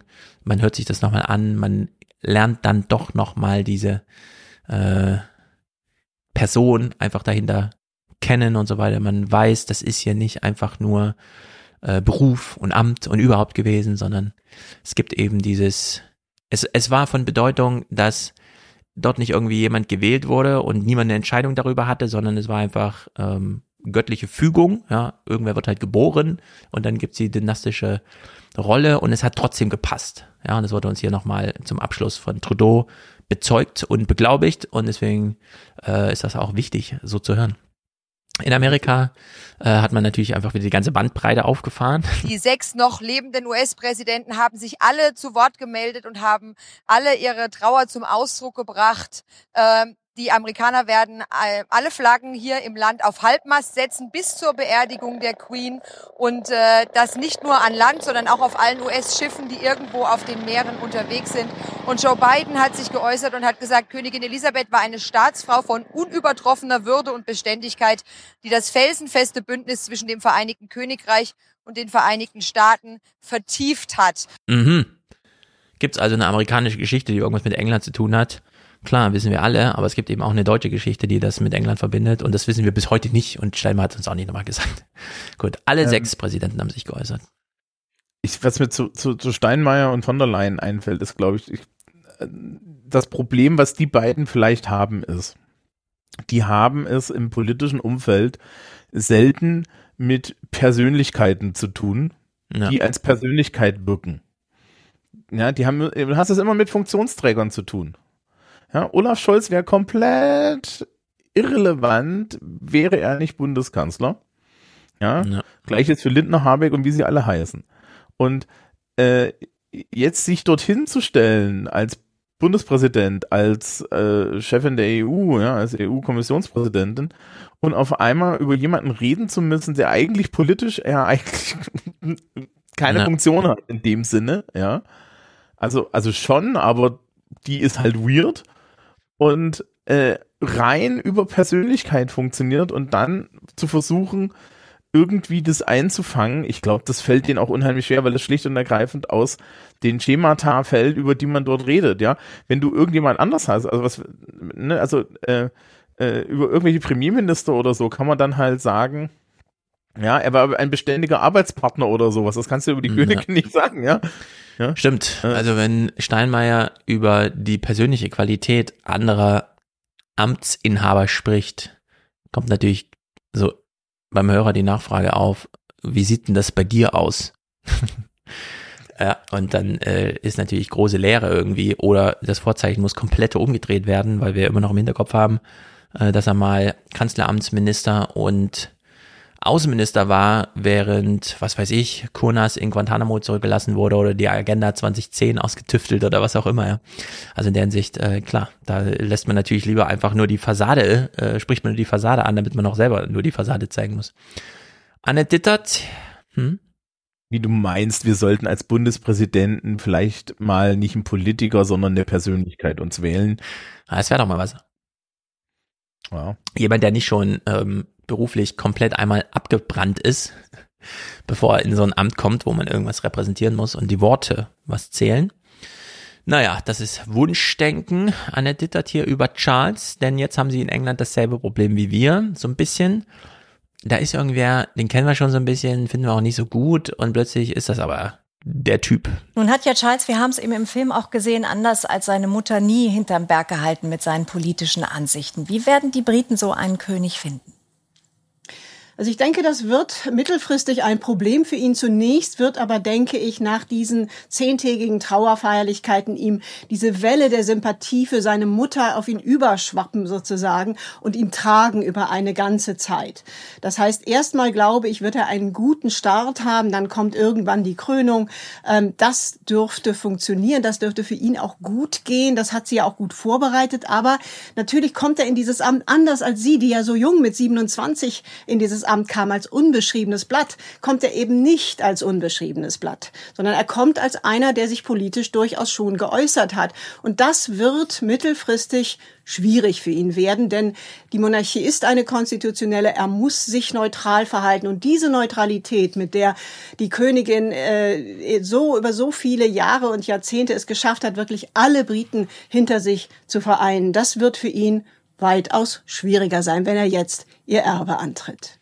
So, wir behalten das mal im Hinterkopf, denn hier gibt es ja einiges zu sagen, wie zum Beispiel, wenn in Amerika ein Präsident ausgetauscht wird, dann wissen alle, hier wird jetzt ein Präsident ausgetauscht. Niemand erwartet, dass Donald Trump einfach nur die Fortsetzung von Barack Obama ist oder dass Joe Biden irgendwie äh, Donald Trump fortführt oder sowas, sondern nein, da findet eine Transition statt, völlig zu Recht so wie hier auch in England. Es gibt zehn Tage Staatstrauer und danach ist der neue König aber auch nicht nur einfach im Amt, sondern gekrönt und mit seinen Aufgaben und seinem Terminkalender bestückt und so weiter. Und sie gibt ihm hier gar keine Chance, sondern sie sagt einfach, ja, noch wird die Sympathie umsch, also so auf ihn überschwappen. Noch ist die Queen ja nicht ganz vergessen, aber wenn sie es dann ist, also der kann das wahrscheinlich nicht neu erfinden und das ist dann auch ein Problem. Und da würde ich sagen, den Teufel muss man ja gar nicht so an die Wand malen. Es kann ja auch ein Vorteil sein, dass man jetzt in diesen, wo je, jeder über Politik redet, und zwar den ganzen Tag, ist vielleicht gut, einen König zu haben, der nicht so ganz unbeschriebenes Blatt ist. Ähm, er hat schon gesagt, er wird sich an den Modus seiner Mutter halten und sich nicht mehr äußern. Genau. Und deswegen meinte ich auch, wir behalten das mal im Hinterkopf, weil Charles sich ja selbst die Knüppel in den Weg wirft. Sein Amtseid im Sinne von, ist ja nicht ganz so formal gefasst, war auch nur, ich erneuere den meiner Mutter vor 70 Jahren oder mehr als 70 Jahren. Und das ist natürlich ein Fehler. Also der, der eine eigene Formulierung finden müssen irgendwie. Aber er wollte noch diese Sympathiewelle sozusagen mitnehmen und das ist irgendwie, das ist, erinnert einen an Olaf Scholz, ja. Ich trete hier das Merkel-Erbe an und baue nichts Eigenes auf und das fliegt ihm jetzt auch so langsam um die Ohren. Ich weiß es nicht. Also ich glaube, erstens, die Kontinuität ist da gar nicht so schlecht. Und das zweite ist, ja, also Annette Ditter sagt jetzt hier, äh, mittelfristig wird man ihn darauf, mittelfristig wird man ihn darauf festnageln, dass er sich früher politisch geäußert hat. Das ist erstens als Prinz sein gutes Recht, mhm. ja. Und zweitens äh, sollte man ihn doch jetzt als König auch daran messen, wie er denn so als König ist. Und, mhm. und dann kann man natürlich sich hinstellen und sagen, ja, wir wissen, dass Prinz Charles, als er noch Prinz war, früher, ähm, bestimmte Meinungen hatte. Und wir beobachten mit Wohlwollen, dass er sich, dass er sich eben nicht äußert. Ja. Weil da, er kann da eigentlich nur gewinnen, wenn er das macht. Also ich weiß gar nicht, wo da das Problem sein soll. Da können die Leute genau. natürlich genau. hingehen und können sagen, ja, also, ne, das wird ihm jetzt nicht gefallen haben. Und dann ist die Antwort, ja und? Ja, also hat er das Gesetz aufgehalten? Nein. Und er hat eine ultimative Vetomacht. Hat er dazu irgendwas in der Öffentlichkeit gesagt? Nein. Okay, macht er damit seinen, in Anführungsstrichen, Job? Ja, also ich mhm. weiß nicht, wo das negativ sein sollte. Ja. Genau. Äh, ich würde äh, auch erstmal abwarten. Wir kennen das aus den Niederlanden. Äh, der König William hieß da früher Prinz Pilz, weil er die ganze Zeit zu viel gefeiert hat und so. Und jetzt äh, hat man das auch alles, sieht man das auch alles ein bisschen anders und ja, naja. und da liegt in Holland liegt ja viel, viel weniger, zum Beispiel jetzt wirklich auf diesen, auf diesem Königshaus. In Großbritannien geht es ja auch tatsächlich um, um die Verfassung und er sagt, er hat ja schon angekündigt, ja, er wird diese Verfassung schützen. Das mhm. war ja auch dieses Ding, in diese, diese, diese Rede in der Westminster Hall. War mhm. ja insofern was Besonderes, als ähm, dass er sich nochmal explizit gedacht hat, ich stelle mich ich jetzt hier vors Parlament und verstärke, ja, dieses Parlament, in dem ich sage, ja, hallo, ich bin euer neuer König und dies ist eine konstitutionelle Monarchie und das Parlament ist wichtig. Liz Truss, ich guck dich an. ja, ja, ja, weil den Scheiß, den Boris Johnson mit dem Parlament gezogen hat. Eben. Und der Subtext ist relativ klar. Genau. Prorogation of Parliament, die Königin anzulügen, um das Parlament aufzulösen, damit man den Brexit-Vote durchkriegt und ja. Parla im Parlament die Macht zu nehmen, da war die Chefin nicht, nicht, am, nicht amüsiert. Das hat sie, das ist natürlich nie in die Öffentlichkeit gegangen. Aber man kann sich ungefähr vorstellen, wie so eine Audienz bei der, bei der Königin aussieht, wenn der Supreme Court ja, eine Prorogation einsammelt, die von den Governors of Her Majesty gemacht mhm. Ja, das ist, das ist in Deutschland ist es Grundrechtsbruch, was da passiert ist.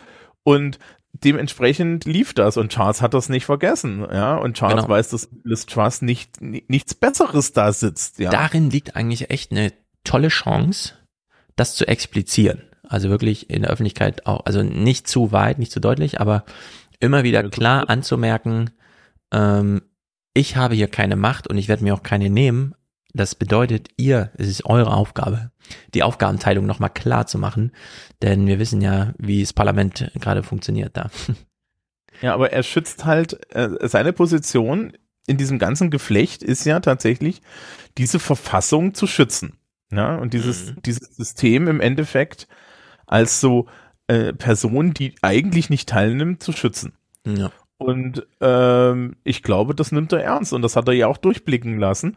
Und natürlich ist es nochmal ein ganz anderer Schnack, irgendwie die 80-jährige Queen, ja, ähm, die das nicht im Zweifel auch nicht mal damit gerechnet hat, übers Ohr zu hauen. King Charles, das ja. wird interessanter, ja. Da und, ist noch ein bisschen Füller in der Tinte, wie man so schön sagt. Ja, naja, ähm. aber die, ne, also die, dieser Konflikt kann im Endeffekt, das sind, das kann halt im Endeffekt auch mal so ein interner Konflikt sein, wo dann halt auch einfach gesagt, äh, er dann halt einfach sagt, nee, wir machen bestimmte Dinge nicht. Ja. Und solche Konflikte hat sie ja auch anscheinend mal so mit. Das mit. ist aber alles Zukunft. Wir werden es dann mal sehen, welche Freiheiten, Rechte und äh, äh, Pflichten sich Prinz Charles da nimmt. Ähm, ja. Wir kommen zur BBC am Todestag und der letzte Clip aus den deutschen Nachrichten ist ganz interessant. Wir hören in den Kommentar von, ist es Annette Dittert auch? Ich weiß gar nicht genau. Inhaltlich jedenfalls ganz interessant, denn nachdem wir jetzt erfahren haben, dass zum Beispiel auch Putins Einberufung oder Teilmobilmachung da ein Tag später stattfand als geplant, weil er nämlich die UN-Vollversammlung treffen wollte zeitlich. Und die UN-Vollversammlung aber gesagt hat, wir sind leider einen Tag später dran, weil wir alle noch zur Queen müssen, ähm, scheint es hier auch vorher schon mal große, große Eingriffe in die politischen Abläufe gegeben haben. Zum Beispiel, warum haben sich die Briten nochmal für den Brexit entschieden? Nicht wenige glauben, dass die stolzen Briten sich nur deshalb dem Euro verweigerten und am Pfund festhielten, damit das Konterfei der Königin nicht von den Geldscheinen verschwinden musste. Das halte ich für eine Legende, denn ich hätte auch einen Euro akzeptiert, in dem unsere Queen irgendwo drauf gedruckt ist. Also dieses Zugeständnis an die Briten hätte ich gegeben, weil wir haben ja jeden nationalen Kram auf irgendwelchen Münzen und Scheinen drauf. Ja, auf den Scheinen, ne? aber auf den Münzen hat ja jeder das eigene. Es wäre das Konterfei der Könige mehr halt auf die Münzen gedrückt worden und ja. ich glaube nicht, dass da irgendjemand ein Problem hat. Genau, aber gut, man kann cool das halt so erzählen. Es ist ja ein Meinungsbeitrag im öffentlich-rechtlichen Fernsehen. Ich auch sagen. Scheint mir so ein bisschen fabrizierte Kommentierung zu sein. Gut, die BBC. Also es ist äh, keine Nachrichtensendung oder so, in die wir jetzt einfach am Anfang zu Beginn einschalten, sondern wir wissen, das läuft da schon seit Stunden, aber jetzt kommt der Sendeplatz der BBC Newsnight und wir klicken es einfach so an. Um, you know, I think uh, we have a natural affinity with Windsor and, um, and that will continue. Gordon, Maz, Mariam, thank you very much. Well, when we heard the news a short time ago, Windsor was still, it was silent, and there was a very poignant moment. A rainbow appeared, and that brought a smile to some sad faces. Adina, many thanks, Adina Campbell, and thanks to your guests as well there in Windsor.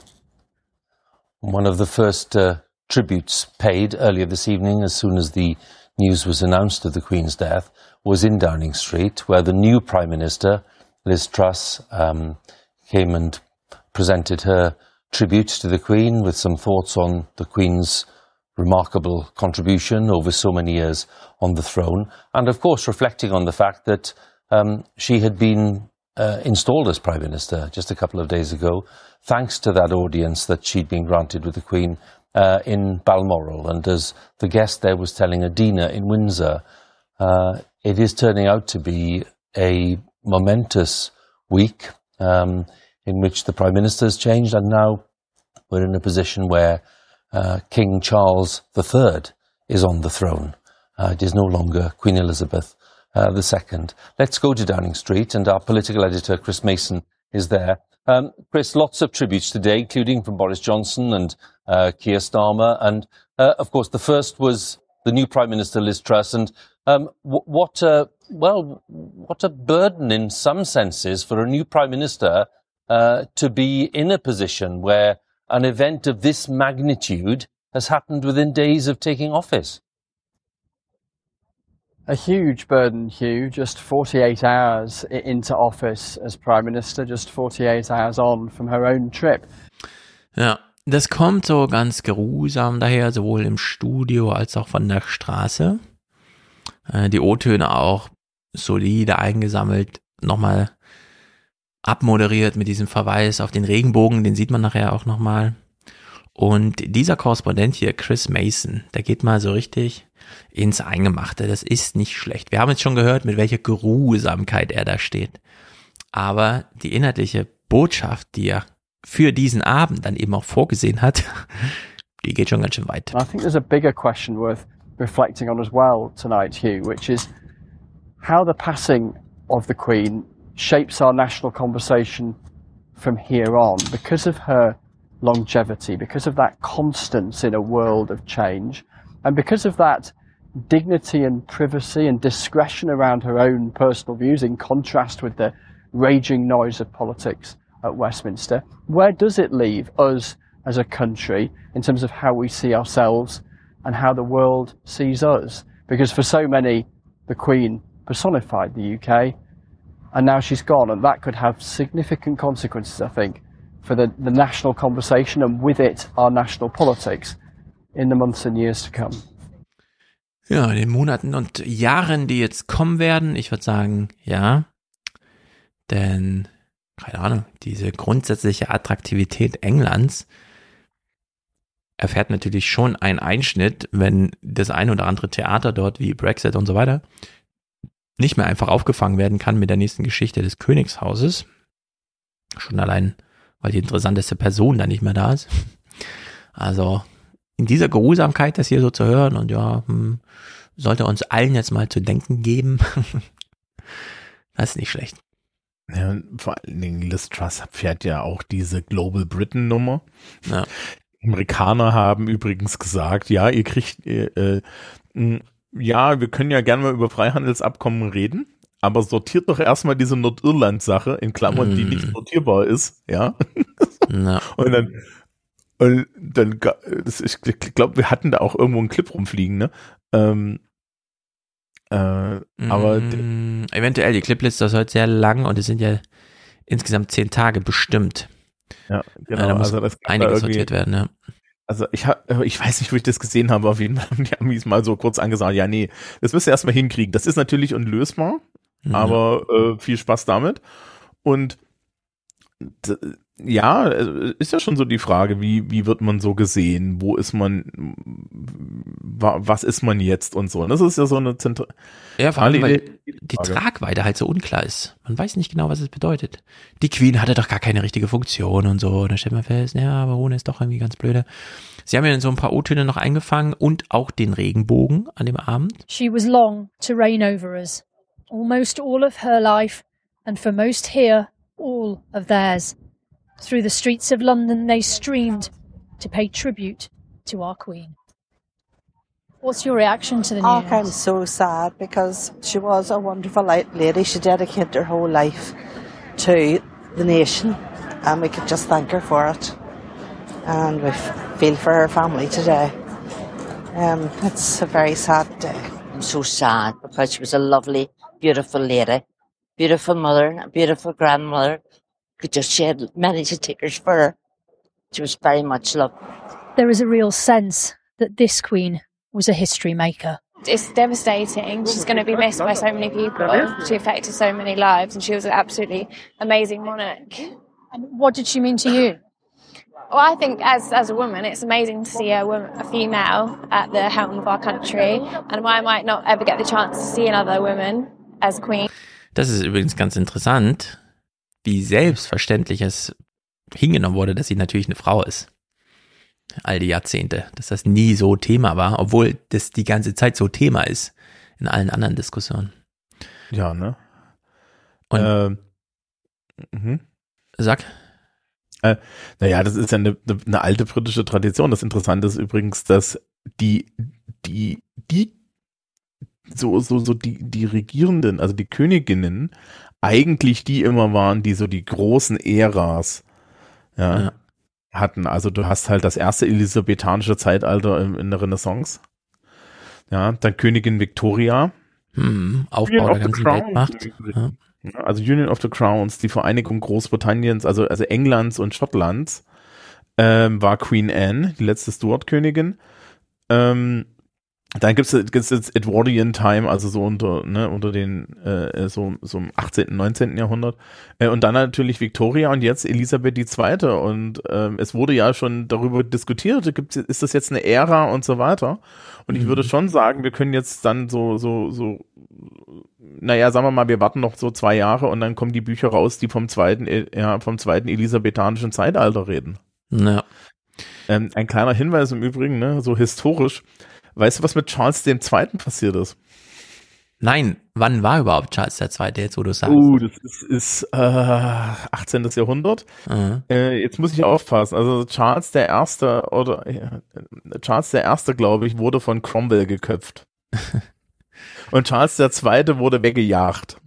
Das What? Ist, ja. Geköpft und weggejagt. Ich, ich, ich, ich gehe das nebenbei mal nachgucken. Also, dass dieses zweite Elib elizabethianische, elisabethianische Zeitalter könnte ja durchaus unter so einer Beobachtung stehen, ja, die Welt hat sich gewandelt, es ist geschrumpft, die Macht ist weiter zurückgegangen, aber das Commonwealth wurde geschaffen, aufgebaut, wie auch immer. Und zwar auf dieser Soft-Skill-artigen, wir machen hier so gemeinsame Spiele und sonst irgendwas, so vorbereitend für Global Britain irgendwie. Und wenn das jetzt nicht gelingt, weiter zu erhalten, beispielsweise weil die Schotten dann einfach sagen, na, wir treten mal aus, äh, lassen sozusagen die Hard Skills bei uns und machen auch nur noch das mit dem, also wir brauchen euch nur noch als Staatsoberhaupt, so. Dann kann das natürlich schon dieser Dominoeffekt sein, dass man dann auch Prinz Charles einfach davon jagt, dass er nur noch in England zu Hause ist oder wie auch immer, ja. man wird ihn nicht köpfen oder in der Art und Weise davon jagen, aber es wird schon, äh, es kann schon passieren, dass es, dass es da wirklich diese großen Konsolidierung der nicht mehr vorhandenen Macht, die bei Elizabeth eben noch anders aussah, aber jetzt sozusagen als Realität dargestellt wird. Wir kriegen nachher auch, falls wir das schaffen, Kulturzeitklips und so weiter. Ähm, man beobachtet ja auch die Queen jetzt unter diesem Kolonialisierungs- und so weiter. Hat sie sich jemals dafür entschuldigt, was die Krone angerichtet hat und so. Und da gibt's ja auch noch so ein paar Themen, die man ja durchaus mal noch künftig in der Aufarbeitung haben möchte. Kennen wir ja jetzt in Deutschland auch, wo wir das ein oder andere Museum aufbauen und uns über die Provenienz, Provenienz der einzelnen äh, Exponate da mal Gedanken machen. Schon allein, weil diese Fragen einfach von uns abverlangt werden. Naja, wir sind jedenfalls hier noch zu nah dran, nämlich in diesem Todestagberichterstattung. Moment, ich habe es richtig erzählt. Es war Ende des 17. Jahrhunderts. Charles I. wurde von, von Cromwell geköpft. Na dann, aber er kann ja seinen Namen nicht nochmal ändern. Er kann nur noch durchnummerieren. Das wäre ja Quatsch gewesen hier nochmal. Nee, nee, hätte ändern können. Ja, also, aber. Also das ist auch normal. Kennst du ihn 73 Jahre als Charles und plötzlich kommt er als Maximilian der 17. Mm, ja, warum nicht? Warum nicht? Aber ich, ja, wer weiß. Mal gucken, vielleicht. Ich hätte es amüsant gefunden. Hätte auf jeden Fall so ein Ich bin Neustart. Ja, äh, hätte das unterstützt. Also, wir gucken BBC abends und man erinnert uns nochmal daran, dass es die Berichterstattung der Todesnachricht ist. People tomorrow wake up for the first time in 70 years without the Queen on the throne. Lucy, many thanks again. Lucy Manning, our special correspondent, and thanks to your guests as well there at uh, Buckingham Palace. Now the time is uh, 10.38 and you're watching an extended edition of BBC News at 10 on uh, the 8th of September 2022, the day that Buckingham Palace announced the death of Queen Elizabeth II. Ja, und da man sich nicht ganz im Internet hingeben will, zeigt man immer wieder die Proklamationen. Shortly after 6.30 this evening, Buckingham Palace released this statement. The Queen died peacefully at Balmoral this afternoon. And the King and the Queen Consort will remain at Balmoral this evening and will return to London tomorrow. That statement there confirming the official news of the Queen's death was then posted outside royal palaces across the UK. Uh, this was at the Palace of Holyrood House in Edinburgh. The same uh, tradition then was observed at Buckingham Palace and other palaces as well. Mm-hmm. And then at Buckingham Palace, the uh, official announcement there was fixed to the railings, and the crowd, knowing that this was part of the tradition, were waiting for that to be posted. It's the way that the royal household announces news in the traditional way um, before the days of social media.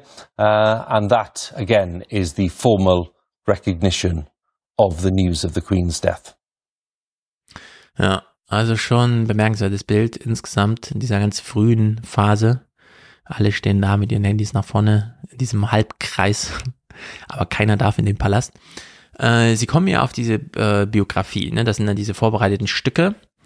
Und 1952, ich dachte, als ich das so sah nochmal, das ist ja so diese gerade abgeschlossene Nachkriegszeit und so. Und man hat, nachdem man sich ja heute schon fragt, ja, am Rande Europas ist so ein Krieg, muss denn dieses ganze, äh, der ganze große Aufzug sein, ist es nicht viel zu viel.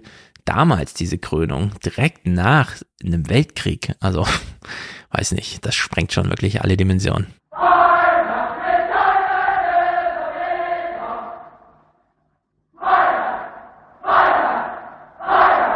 Is Your Majesty willing to take the oath? She was 27 when she took the coronation oath. I solemnly promise so to do. She was anointed, blessed, and consecrated.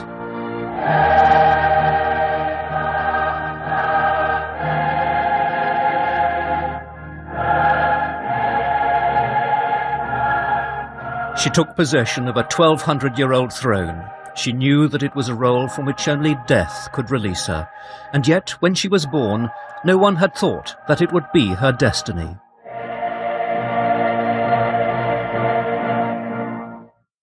Elizabeth Alexandra Mary Windsor was born on the 21st of April 1926. Ja, und dann ging man einfach die ganze Geschichte so durch und ich dachte mir so, äh, war 52 echt so ein, wir machen das jetzt mal so, nicht weil wir noch uns an den Krieg erinnern, sondern weil das jetzt auch der Aufbruch in ein Jahrzehnt, also wusste man, hatte man schon echt diese Ahnung, ja. Wir starten jetzt in dieses Jahrzeh europäische Jahrzehnt. Philipp hat äh, die groß, hat Philipp wollte, dass das im Fernsehen übertragen wird. Ja. Genau, das Der war die erste der Fernsehübertragung. Ja. Und ähm, und das ist ja, also es, es ist ja ein, ein, ein Riesenpomp, äh, eine lustige Sache. Die Krone, mit der wir sie die ganze Zeit sehen, ist die Imperial State Crown. Das ist nicht die Krone, mit der du gekrönt wirst. Mhm. Das ist St. Edward's Crown. Aber mit St. Edward's Crown kann man eigentlich nicht laufen, weil man, weil man, wenn man den Kopf bewegt, das Ding ist so schwer, dass es dir den Nacken bricht. Na. Und deswegen wird im Endeffekt, wird sie damit gekrönt. Und dann, Wird ein Foto gemacht? ja genau, dann wird ausgetauscht. Ja. Gegen was Leichtes. Äh, Also das leichte Ding wiegt immer noch irgendwie Mhm. drei, vier, Wenn man sich Kilo jetzt oder so. Charles heute mit 73 Jahren und ich meine, es ist Altenrepublik und so, ne? Damals direkt nach dem Krieg kommt so eine mega junge Frau, jünger als alle in die, die regieren, die ansonsten den Hof da gestalten und so weiter und regiert. Und irgendwie hatte man sich ja damals wahrscheinlich nicht zugetraut, was aber Realität werden sollte, nämlich zu sagen, diese Frau regiert jetzt so lange, wir werden auf dem Mond gewesen sein, es wird schon 50 Jahre lang keiner mehr auf dem Mond gewesen sein. Und sie wird immer noch regieren. Wir werden das Internet erfinden, wir werden das Fernsehen in jedes Haushalt bringen, wir werden die ganze Industrie einmal durchautomatisieren, wir werden den Agrarsektor von da arbeiten 80 Prozent der Leute auf zwei Prozent runterdrücken, unglaubliches Freisetzen von menschlicher Arbeitskraft äh, und so weiter und so fort, ja. Also äh, das ist ja alles viel fantastischer in Realität geworden, als man sich damals traute äh, anzukündigen, wie es wird. Jetzt können wir überlegen, wenn wir jetzt angenommen, ja, so einen jungen William oder so mit 40 Jahren oder wie alt er jetzt ist, ja, was man ihm noch so 50 Jahre abverlangen könnte, welche Geschichte da noch so möglich ist. Naja, also Charles ist jetzt 70, ne? Irgendwie Ja. die Dreh. Mm, Das heißt, wenn es gut geht, haben wir in 20 Jahren irgendeine Krönung. Wahrscheinlich eher so in 10, ne? Ja. Ist dann William dran. Und bei William wird's halt interessant, weil der ist dann irgendwie 50 oder so, oder? ne? Das läuft dann erstmal wieder. Genau, dann sind es wieder ein paar Jahrzehnte. Äh, Charles ist halt echt blöd alt jetzt, das muss man sagen. Das ist so ein bisschen ärgerlich. Ähm, in dieser ganzen jahrzehntelangen Geschichte gibt's hier eine kleine Delle, die in dieser, und da würde ich ja sagen, es ist super wichtig zu verstehen, dass die Queen oder überhaupt so Königshäuser heute, wo sie keine politische Macht mehr haben, sehr viel relevanter ist als damals, wo sie auch nicht wirklich Macht hatten, sondern Unterwachung ohne Ende, Intrige und was auch alles äh, die Politik damals bestimmt hat, allein wegen dieser medialen Macht. Ja, sie konnte einfach wirklich ähm, im Grunde so ein bisschen Popkultur steuern und so, bis die Beatles. Young Queen was a star on the world stage, and her popularity was never greater. It's estimated that, in Australia, three quarters of the country's entire population turned out to see her in person. But as the 1950s gave way to the swinging 60s of the Beatles, attitudes started to change. Old certainties were questioned. The monarchy was seen by some to be stuffy and out of touch. By the late 60s, the palace realized that it needed to take the initiative. Ja, herausgefordert von der neuen Popkultur, die nämlich die ganzen medialen Wellen nutzte, um sich da in Vormachtstellung zu bringen. Und was hat man gemacht? Also ein Jahrhundert vor den Kardashians und Instagram und so weiter hat man diese Art Home Story erfunden. The result was a groundbreaking television documentary. The film Royal Family showed the monarchy as it had never been seen before. Elizabeth was shown performing the daily business of the sovereign Yes, ma'am. Oh, do you think you could bring up those papers that I was looking at yesterday? and meeting visiting dignitaries. The American ambassador, Your Majesty. Oh, how have you done that? Save your trouble. But the film also showed something of the private Elizabeth, relaxing with her family on a picnic at Balmoral. The salad is ready. Good. Hast du das mal gesehen? The Royal Äh, Family? Nein, was ich gesehen habe, ist The Crown. Ah. Wo die gesagt haben, im Nacht, ne, wo, wo sie dann alle da sitzen, sich das angucken und sagen, ach du Scheiße, das können wir nicht machen. Weil das Herabziehen der Königin ins Mundane, ja, ins Normale, ist halt eine absolute, es, es geht nicht. Ja. Also scheint Also- auch ein Einzelfall gewesen zu sein, aber hat man damals gemacht. Genau, sie haben es gemacht, weil sie irgendwie wo- wollten, dass sie also ne, dass sie, dass sie menschlicher wirken und dann haben sie, glaube ich, im Nachhinein, im Nachhinein, also das ist jedenfalls die, wie es in The Crown erzählt wird, kann man sich jetzt überlegen, ob das stimmt oder nicht. Aber ich finde es jetzt gar nicht so unplausibel, ähm, dass man dann halt gesagt hat, hm, nee, das sind wir nicht, das können wir nicht machen. Mhm. Ja, das ist halt, ja, auf Raumschiff Enterprise gibt's auch keine Toiletten. Ja, also so, Ja. du weißt ja so, es gibt, es gibt halt die, die Königin und die Königin, die grillt halt nicht. Ja. Wir wissen aber, sie Ja, grillt also halt doch. Und ich glaube, da ist so ein, es ist ein bisschen schade. Sie hat ihr niemals ein Interview gegeben. Nicht eins in ihrem ganzen Leben. Und, naja, es, Ja, aber das Problem ist dann halt auch, wer soll sie denn interviewen? na. Anne Libowitz hat sie mal fotografiert, da sollte sie die Krone abnehmen und das hat sie dann unter Protest irgendwie, unter formalen Protest hat sie dann ein Foto ohne Krone machen lassen. Aber weiter ging es da irgendwie nicht. Es sind äh, sehr viele Geschichten mit ins Grab gewandert, sagen wir es mal so. Hm, Sehr viel ja. Weltgeschichte. Das ist, ist vielleicht aber auch, ne, das ist die Rolle und der Nimbus. Also, Ja. willst, du kannst halt nicht, das ist ja auch nicht Volksnähe, ja. Das ist ja das, Das. Nächste. Das stimmt, da baut man dann allerhöchstens noch ein bisschen Distanz auf, wenn man zeigt, wie man lebt. Politisch fand ich interessant, das wusste ich vorher nicht, ähm, Irland, dieser Besuch in Irland. The age of 85, the Queen made one of the most important foreign visits of her reign when she became the first British monarch to visit the Republic of Ireland. She laid a wreath in memory of those Irish nationalists who'd risen up against the Crown, and at a state dinner in Dublin Castle, she spoke with regret about Britain's treatment of Ireland. With the benefit of historical hindsight, we can all see things which we would wish had been done differently or not at all. Ja. Erst mit 85 Jahren, das war erst vor elf Jahren. Ja, aber großes Ding. Äh, sie hat das immer begleitet und so. Und ähm, wie gesagt, Echt ne, ich erstaunlich, glaub, diese Mega-Distanz. Vor zehn Jahren hat sie dann halt auch diesem, diesem IAA äh, äh, Commander da die Hand geschüttelt und so weiter. Mhm. Und der wurde dann halt auch, der wurde dann halt auch irgendwie gefragt, ja. Saß dann in der Talkshow rum als, als Politiker noch, natürlich noch, wurde gefragt und er meinte, ja, ähm, er hat da großen Respekt vor, ja. Das, und du kannst da halt auch nicht, ne, was, was will er denn da sagen, wenn, wenn Mhm. ihm, er sagte dann so, okay, die hat, sie hat jetzt als Symbol im Endeffekt eines, eines Landes, das wir seit Hunderten von Jahren bekämpfen, ja, also die irisch, englische Geschichte ist ja jetzt, das ist ja jetzt nicht irgendwie so mal gegessen innerhalb des 20. Jahrhunderts, sondern das geht ja zurück bis äh, Oliver Cromwell, ja, also bis, wir haben vorhin von Charles dem Ersten geredet, der Mhm. von Cromwell geköpft wurde, bis ins 17. Jahrhundert, äh, dass im Endeffekt die Engländer da den, die Iren überfallen und geschlachtet haben und ausge, ausgebeutet haben.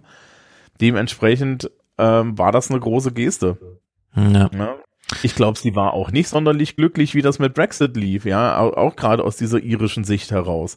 Ja, ist halt Ja, schade, dass dann immer erst so ein Jahrzehnt später die Reaktion gekommen wäre. Also so im Sinne von, wenn dann nichts mehr, wenn nur noch äh, ein schon gefundener Frieden irgendwie noch äh, sozusagen so einen Kick braucht. Aber diesen Brexit hat ja auch einfach so geschehen lassen. Zu den dunkelsten Stunden hier am hm?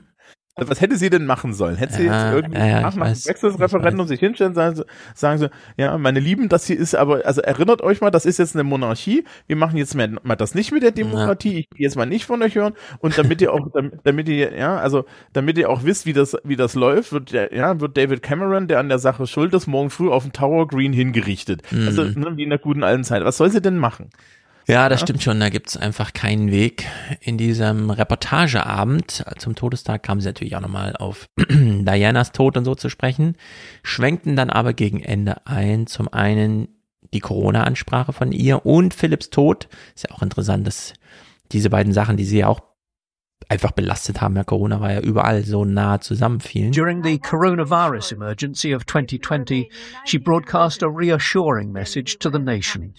We should take comfort that while we may have more still to endure, better days will return. We will be with our friends again. We will be with our families again. We will meet again. Her words seem to encapsulate her role as monarch, drawing on her own long experience to help settle the nation at a moment of difficulty. Her resilience was evident again in April 2021, when her beloved husband Philip died two months short of his 100th birthday. They'd been married for 73 years. Ja, also wenn man davon, also wir haben ja nur durch diesen einen Film mal so ein bisschen Privatleben überhaupt gesehen. Den Rest musste man erraten aus der Klatschpresse ziehen. Also weiß man ungefähr, ja, wenn jemand da im 2021 stirbt als dieser wichtige Ehemann, dann ist der eigene Tod dann auch nicht mehr viel weit. Entsprechend bis zum Jubiläum hat sie es dann noch geschafft. There was, however, a delightful surprise. A pre-recorded appearance, a somewhat chaotic tea party with Paddington Bear. Um, perhaps you would like a marmalade sandwich. I always keep one for emergencies. So do I. I keep mine in here. Happy Jubilee, ma'am. And thank you for everything. That's very kind. This was a monarch at peace and enjoying herself. On the final day of the Jubilee celebrations, there was a final appearance on the balcony of Buckingham Palace.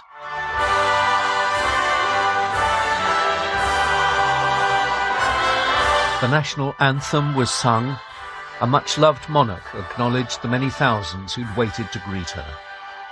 The crowds cheered and cheered, but finally it was time to go. Ja, war also wirklich auch als Abschied konzipiert, durchgezogen und heute auch so nur noch so zu lesen. Ich habe eine schöne Theorie gehört, warum sie immer solche knalligen Farben anhatte und so weirde Farben. Mhm damit man wusste, wo die Königin ist, ja, bei so Massenaufläufen. Ja. Und das ist gerade diese Szene bringt das. Und dieses, äh, es gab ja neben Paddington Berg gab es ja noch dieses Ding mit James Bond. Mhm, genau, so, Olympia. Olympischen Spielen. Und ich glaube, ähm, wenn das alles ein bisschen verschobener gewesen wäre, wenn sie 20 Jahre länger so ja, wenn sie 20 Jahre länger moderne Medien und Internet gehabt hätte, ja. wäre da noch echt ein bisschen, äh, gäb's da, hätte es da noch mehr gegeben, weil ich glaube, glaub sie auch, hat das ja. echt genossen, ne? Also so, ja. also just didn't give a shit. Und das Genau. mit dem Paddington Bear, das hat ja anscheinend keiner gewusst, ja? Das hat ja anscheinend nicht mal, das hat sie nicht mal ihrer Familie erzählt, dass sie das gemacht hat. Genau, Ja? das ploppt also, das irgendwie so, so, so einen von den Palace Guards hingestellt hat und gesagt hat, so, und du kriegst jetzt Zeug in die Fresse, ja? Mhm. Genau, solche Überraschungen müssen sein. Wir machen jetzt mal hier etwas Außergewöhnliches, weil mir war der Clip irgendwie zu, man, er ließ sich nicht so wirklich kürzen. Äh, also der folgende Clip aus der BBC-Berichterstattung geht vier Minuten und ein bisschen, auch weil die so eine tolle Abmoderation von dieser die Queen und ihr Leben Berichterstattung machen. Äh, es ist nämlich wirklich interessant, finde ich, wie die sich dann wirklich kurz hingesetzt haben und gesagt haben, Leute, wir werden dem Moment sowieso nicht gerecht. Was sollen wir anbieten? Ein Dialog im Studio halt, ja, ein Studiogespräch. Und dann machen wir es einfach so gut, wie wir es können. Wir wählen unsere Worte weise und so weiter, lassen den Bericht ausklingen und äh, wir nutzen auch die Gelegenheit, wir gucken das mal im Vollbild und so, weil das ist äh, wirklich gut gelungenes Fernsehen für so ein, ja, für so ein, für so eine Herausforderung, der man gar nicht bestehen kann als so Fernsehmacher. Hers was a life guided by Christian faith and driven by a profound sense of duty, and by the pledge she made to the world on her 21st birthday.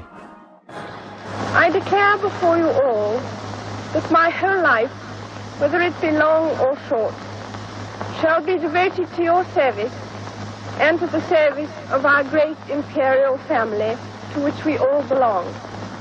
God help me to make good my vow, and God bless all of you who are willing to share in it.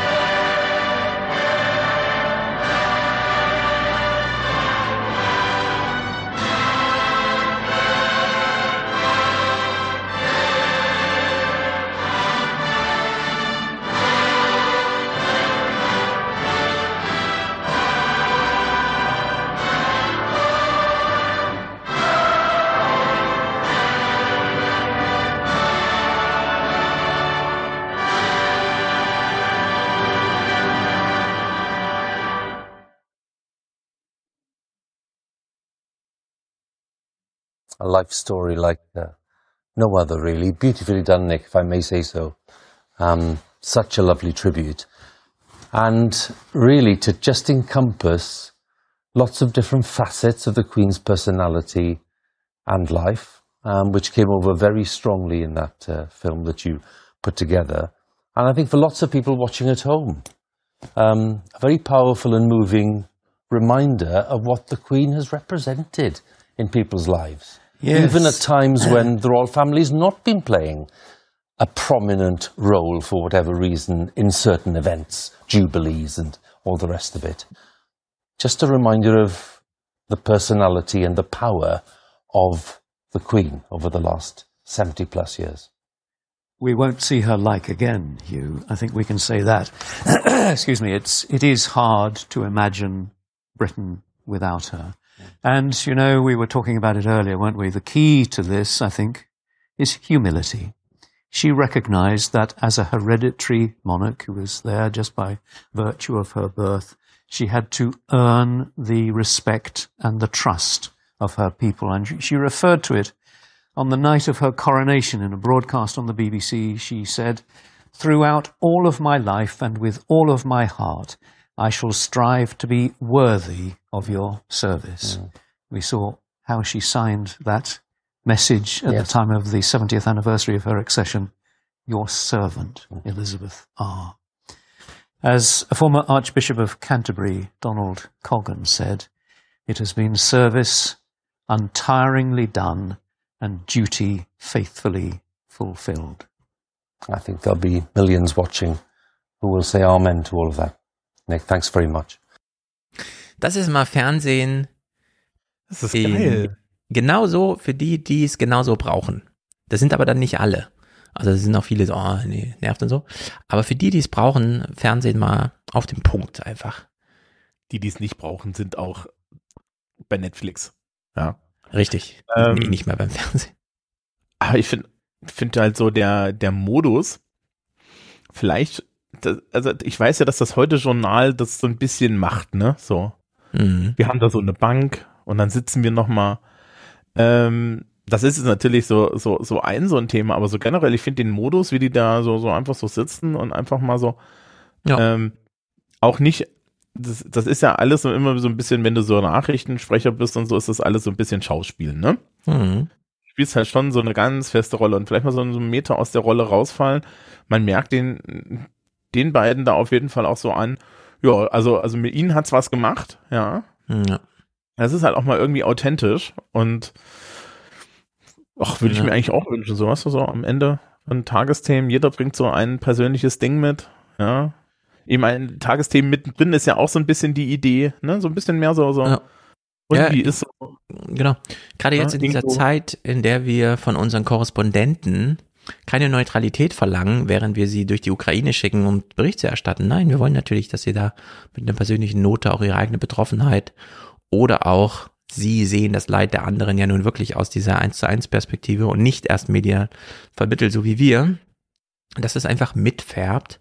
Und das ist halt hier so. Und man hat sich halt auch wirklich darüber verständigt vorher, Leute, mehr Budget macht den Abend jetzt nicht besser, sondern die Leute wollen einfach zuhören, wie zwei darüber reden, was sie so empfinden, während sie Fernsehen schaut. Ja, die Moderation war ja gerade so eine Art Reaction auf das, was gerade im Fernsehen kommt, im Fernsehen. ja, man freut sich nochmal. Das war aber eine schöne Zusammenstellung der Bilder, weil es eben ein wirklich schönes Leben war, dass wir ihn hier in unserem Fernsehen zeigen, während wir darüber reden, dass wir ihnen das zeigen. Und dann, äh, ja, klammert sich das alles so schön und passte irgendwie ganz wunderbar zusammen. Plus, und das ist vom Todestag noch ein schöner letzter Clip. Man hat nochmal gezeigt, wie weltweit Bericht erstattet wurde, dass die Queen tot ist und hat zum Beispiel auch äh, Frau Daubner nochmal kurz äh, gespielt in der BBC. So there was no surprise that news of the Queen's death made headlines around the world. Königin Elisabeth II. ist tot. Das teilte der Buckingham Palast in London mit. Tonight at the White House, the flags were at half mast. Das ist so, man zeigt die ganzen Bilder der Welt, ne? Überall so, ja, ja, ja, ja. dann Königin Elisabeth ist tot. das glaube ich jeder verstanden hat, auch wenn man nicht Deutsch kann, was das ist. So, so in Ähm. diesem Kurzmeldungsstil irgendwie so, pff, ist tot. Ich finde, ich, ich finde ja auch so ein bisschen, es adelt die Tagesschau, dass sie so wirklich prominent gespielt wurden, ne? Ja. Ja, Das ist- stimmt. Lieber NDR, das das adelt euch. Herzlichen Die Glückwunsch. Jury hat euch Ja. ausgesucht. Tag eins. Jetzt ist natürlich interessant, weil jetzt haben alle Journalisten einen Tag Zeit gehabt, darüber zu schlafen und zu fragen, was machen wir jetzt eigentlich? Sendungseröffnung am Abend, es ist wieder eine reguläre BBC News Night.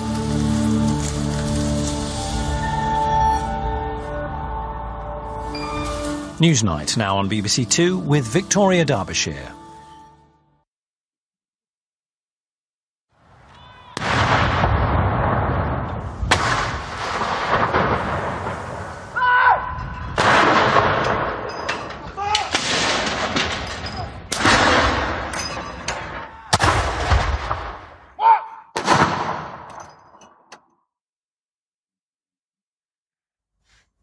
Good evening.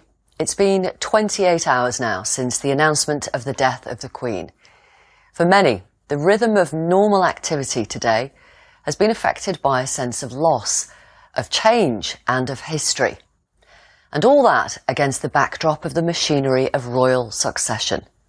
This afternoon, there were shouts of God Save the King as King Charles III returned to Buckingham Palace as head of state.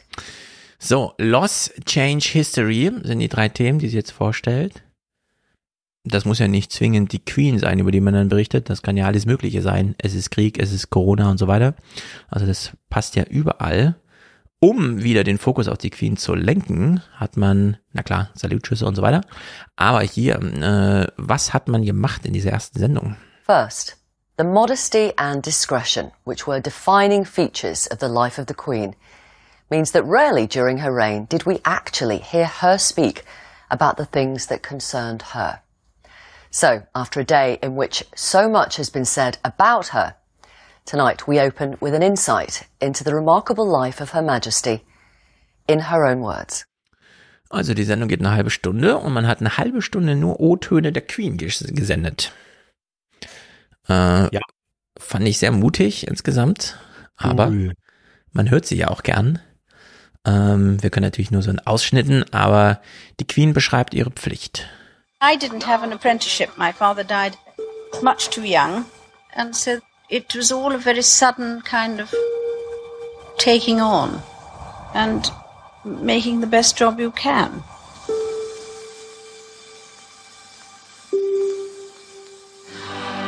It's a question of maturing in, into something that one's got used to doing. And accepting the fact that here you are and, and it's your fate. Ja, man hat immer so ein bisschen eingeblendet, worüber sie sprach, aber nicht wann. Also das war natürlich auch später hier.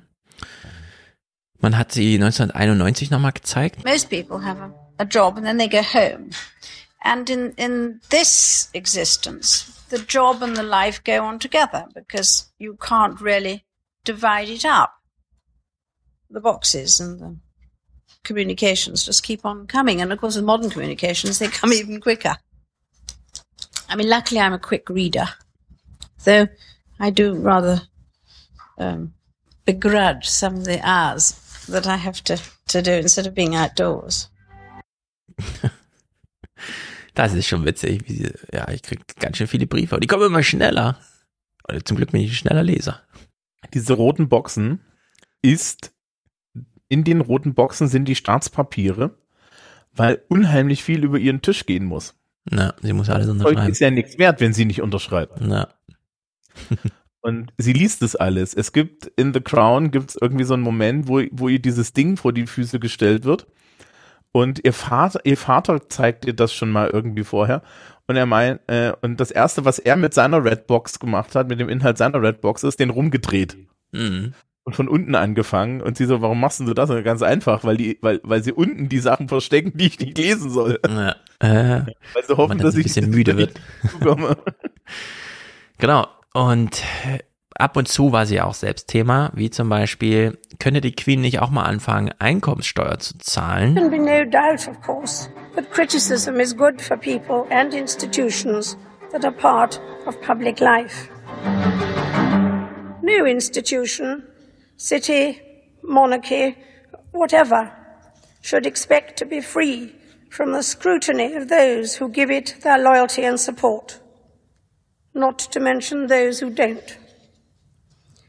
But we are all part of the same fabric of our national society.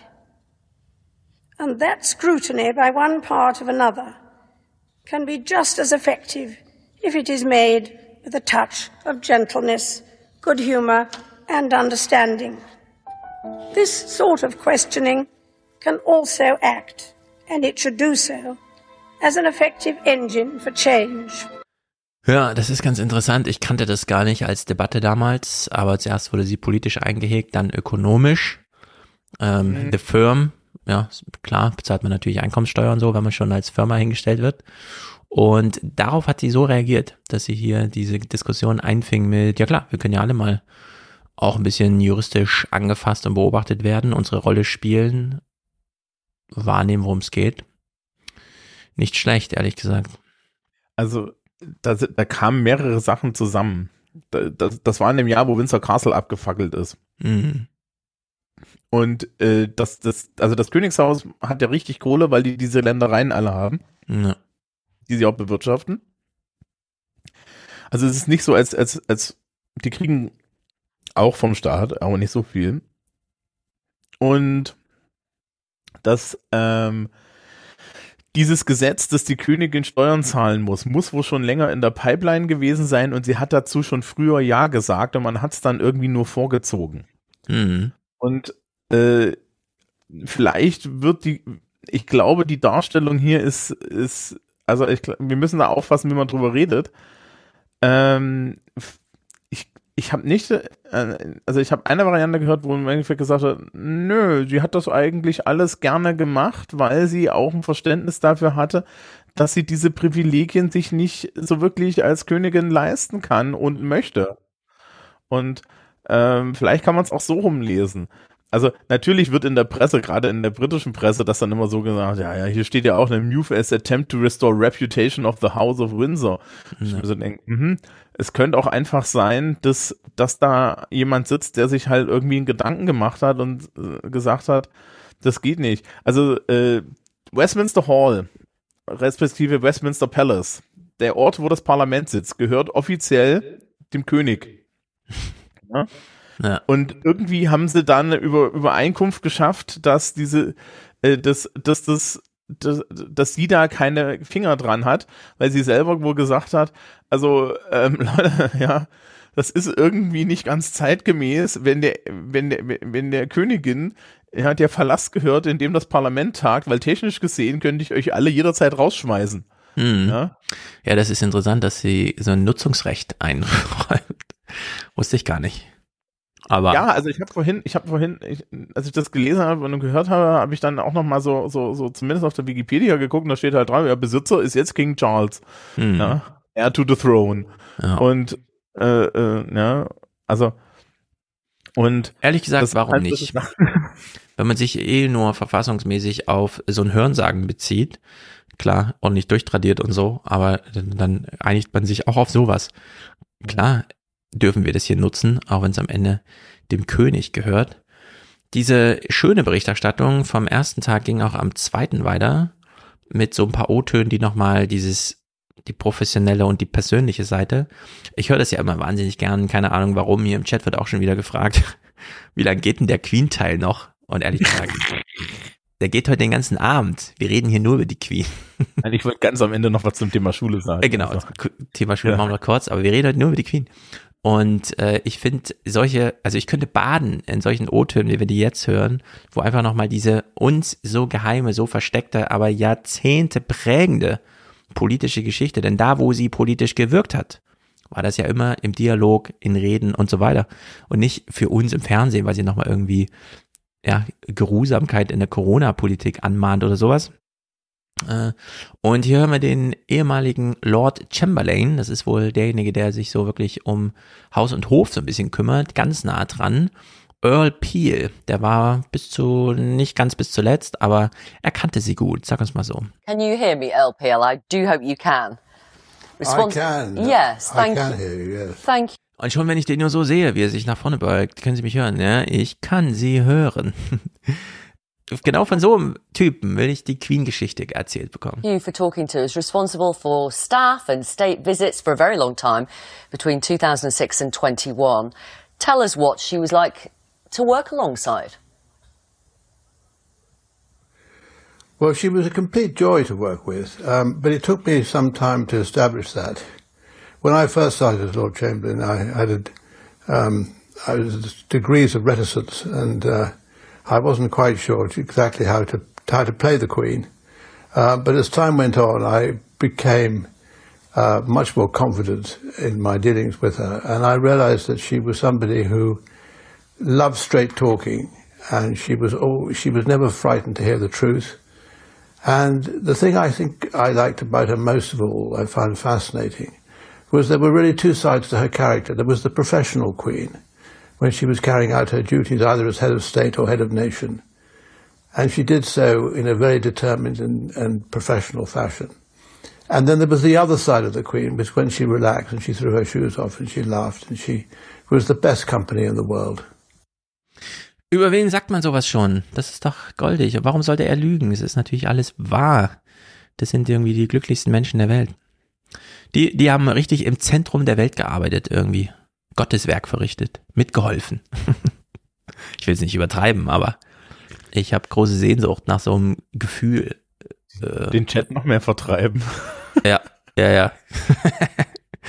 Nein, das Äh. ist einfach äh, toll. Das ist tolle Geschichte, die hier geschrieben wurde. Also vielleicht, lieber Chat, ne, wir können auch über aktuelle politische Politik hat jetzt erst vor, noch, vor einer Woche ungefähr wieder angefangen und wenn ihr eine Zusammenfassung haben möchtet, googelt einfach das Wort Dumpsterfire. Genau, England brennt. Man kann, was soll man dazu noch sagen? Ist jeden Tag ein bisschen heißer. Es gab jetzt irgendwie kurz bevor die Königin gestorben ist, ja, am, am siebten, glaube ich, tatsächlich am siebten, ein New York Times, die New York Times lädt hin und wieder Jonathan Pye ein. Das ist diese, das ist dieser Comedian, der, Ja. Der immer den, den Journalisten spielt und sich dann aufregt, wenn, wenn das Mikrofon aus ist. Genau. Ja. Äh, da gibt's ein New York Times Opinion, fünf Minuten lang, das braucht man sich einfach nur angucken. Der charakterisiert da dann auch nochmal Liz Truss, ja. Ähm, das könnte, das kann, das kann man im Endeffekt dann einfach so als Vorbereitung auf die nächste Sendung, die wir irgendwie dann machen, sehen, weil da bis dahin, ja, ist das dann alles in eine, wieder, wieder in einem Zustand, Ja. Wo wir nicht so versonnen hier sitzen, sondern einfach nur noch, ja. Hier, das lädt heute nochmal zum Träumen ein. Und deswegen auch, vorhin schon angesprochen, dieser ich weiß nicht, King Charles. Ich, ich, ich finde das hier einen grandiosen Fehler.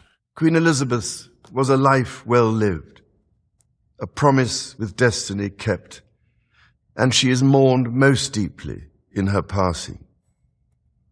That promise of lifelong service I renew to you all today. Er sitzt, ja, er nimmt sich selber nicht wahr und ernst, sondern hängt sich nochmal das Erbe seiner Mutter an und das finde ich, ja, das ist der einfache Weg, aber es ist falsch. Er hätte das hier nochmal selber, selber einen kleinen Eidesspruch irgendwie finden müssen. Nein, die Betonung der Kontinuität ist das Wichtigste. Ja, das stimmt, aber das, das kann man anders machen. Ja, das ist richtig ich so. Ich schade. Nein, sie trauen ihm eh alle nicht über den Weg und das ist der, das ist der bessere Weg, wenn er da irgendwie einen Einzelweg gegangen hätte. Hätten sie alle komisch geguckt und hätten die Hosen voll gehabt und so und so sind alle beruhigt. Ja, wahrscheinlich. Ja, wahrscheinlich hast du recht. Er hat vorne lang, es ist alles in Ordnung. Ja. ja. Kleine demografische Anmerkung, das ist nicht uninteressant. Perhaps the biggest change is in us, the UK population. Not only are there far more of us now, nearly 20 million more than in 1952, but we also look and sound very different. So, das Heute-Journal hat am Tag eins eröffnet mit äh, Charles, wie wir eben gesehen haben, dieser kleinen Ansprache. Und sie zeigen danach einen weiteren O-Ton von Charles und eine Berichterstattung. Liz Truss ist das erste Mal bei ihm und sie macht es wahnsinnig schlecht. Es ist unglaublich. Ähm, man denkt sich ja so, na gut, die ist neu in der Rolle, aber Prince Charles ist eben auch neu in der Rolle und die hätten sich ja beide äh, sozusagen, wir sind ja neu in der Rolle und so, macht's mal bitte ordentlich, aber er macht's ordentlich und sie nicht. Das ist wirklich unglaublich. Und trotz des immensen Verlustes, den er betrauert, betont er auch das Bewusstsein für seine neue Rolle. Mein Leben wird sich natürlich ändern. Durch diese Verantwortung wird es mir nicht mehr möglich sein, so viel Zeit und Energie für Wohltätigkeitsorganisationen oder für Themen einzusetzen, die mir am Herzen liegen. Ich werde diese Arbeit in vertrauensvolle Hände abgeben. But I know this important work will go on in the trusted hands of others. Das wird er tun müssen, es wird von ihm verlangt. Am Abend trifft die neue Premierministerin Liz Truss das erste Mal den neuen König Charles III. Großbritannien in einer neuen Zeit. Soll das ein Knicks gewesen sein? Ist das Social Distancing, was sie da macht? Oder was ist denn das? Ich weiß es nicht, was sie da in der Tür tut. Es sieht so aus, als wüsste sie nicht, ob sie loslaufen soll. Äh, unglaublich. Also, also irgendwie, irgendwie der, der, der Scots Guard, was immer das ja. auch ein Regiment war, der daneben steht, der wirkte durchaus souveräner. Ja, also, also weiß ja. ich nicht, wie, wie das funktioniert da. Das ist doch das Protokoll. Ja, ja. ich verstehe das auch nicht. Und vor allem ja, kann man das nicht vorher üben. Das ist doch irgendwie komisch. Ich verstehe das gar nicht. Sie lässt sich einfach drauf ein auf die Situation und weiß gar nicht genau, was sie da tut. Ja. Naja. Und sie haben mit Christopher Clark gesprochen. Das ist natürlich für uns Deutsche ein ganz besonderer Brite, denn er hat uns nochmal die Leviten gelesen mit seinen Die Schlafwandler. Wie hat, war das eigentlich damals mit dem Ersten Weltkrieg und jetzt mit Putin und so weiter? Stolpern wir da wieder so einfach so rein. Eine ganz interessante Anmerkung. Hier mal Gesprächseröffnung. Darüber wollen wir sprechen mit dem Historiker Christopher Clark, Professor an der Universität Cambridge und auch hier in Deutschland bestens bekannt, unter anderem durch sein Buch Die Schlafwandler über den Beginn des Ersten Weltkriegs. Guten Abend, Herr Clark. Guten Abend. Elisabeth wurde ja 1926 ja in der Zwischenkriegszeit geboren und war insofern eine Königin, die von Kindheit an in einer ja, erschütterten Welt lebt. Aber sie selbst wirkte immer vollkommen unerschütterlich. Ist es das, womit diese Monarchin der Nation immer Halt gab? Absolut. Also sie, die, die Königin hat mit einer unglaublichen Stetigkeit regiert. Ähm, überall um sie herum gab es Menschen, die, wie eben Menschen so sind, sich Verfehlungen äh, zu leisten äh, meinten. Äh, es gab Ehetrennungen, es gab Skandale und was, was weiß ich, das Normale halt, was, was Menschen, ähm, was auf, auf die Menschen zukommt. Aber sie blieb immer stets, also ganz, ganz fest in ihrer Rolle ähm, und spielte sie noch mit einer also unglaublichen Treue. Es ist interessant, also wenn man sich, wenn man, äh, man darf auch nicht vergessen, dass Großbritannien keine geschriebene Verfassung hat. Das ist eine konstitutionelle Monarchie ohne Konstitution. Und in dieser Situation war sie sozusagen die Verkörperung dieser an sich nicht existenten Konstitution. Und diese Rolle hat sie ähm, mit einer mit einem exquisiten Gefühl für die Grenzen der Rolle gespielt. Sie hat sich nie persönlich geäußert zu politischen Themen. Sie hat, äh, könnte man sagen, gänzlich äh, im öffentlichen Leben auf ein Ich verzichtet. Also sie war nicht da, um sich selbst zu realisieren oder zu erfüllen, sondern um das Amt vorzuspielen. Ja. Wenn der eine oder andere glaubt, wir übertreiben hier so ein bisschen, aus dieser Klagantwort höre ich so ein bisschen raus, das, was Großbritannien vor so einer kollektiven Depression bewahrt hat, war die große Routine und ähm, ja, Struktur, die die Queen vorgab. Auf sie konnte man sich verlassen, sie war immer da, sie hat so ein bisschen den Tagesrhythmus auch mitorganisiert und so weiter. Also einfach, ne, so als diese Konstante. Und ähm, klar, man darf jetzt nicht diese individuellen therapeutischen Maßnahmen und Erfolge, die, von denen wir wissen, dass sie funktionieren, einfach so übertragen. Aber vielleicht ist ja doch was dran. Vielleicht ist ja doch was dran. Vielleicht sollten wir uns wirklich sehr viel mehr Sorgen um Großbritannien machen, als wir jetzt gerade uns so belustigen, haha, die Queen ist tot und so, da jetzt machen. Weil demnächst jetzt wirklich so eine neue Orientierungslosigkeit ausbricht. Ich meine, der Typ ist ja nun wirklich auch jemand, der sich auskennt und so und hat es aber, finde ich, schon auf so eine heikle Art und Weise eben betont, worum es jetzt geht. Also was man vielleicht nicht vergessen sollte, es, es findet jetzt eine große Änderung statt. Die, das königliche Wappen, E, das ist so ein E mit einer 2 in der Mitte und einem R, ja. Mhm. Ja, das muss jetzt ausgetauscht werden. Da muss ein C hin und ein 3 und so. Überall. Die ganzen Münzen müssen ausgetauscht werden. Genau, das Geld. Ähm, alles, Hymne, was Her Majesty ist, wird His Majesty, also das Geld läuft aus, aber ja, Her, Her Majesty gibt es mhm. nicht mehr, es gibt His Majesty, wenn es irgendwo ausgeschrieben ist. Also in, in dem ganzen Land werden Plaketten ausgetauscht und lauter solche Sachen. Es werden viele Dinge sich da ändern. Und äh, wer schon mal in London war, in die Londoner Innenstadt hat diesen ganz komisch, dieses ganz komische Ding, da passiert halt nebenbei die ganze Zeit so royaler Quatschzeug, ja. Das, mhm. Da läuft halt eine Militärkapelle mindestens zweimal äh, den, den, Tag die Straße runter, um Wachwechsel zu machen und so, lauter solche Sachen, ja.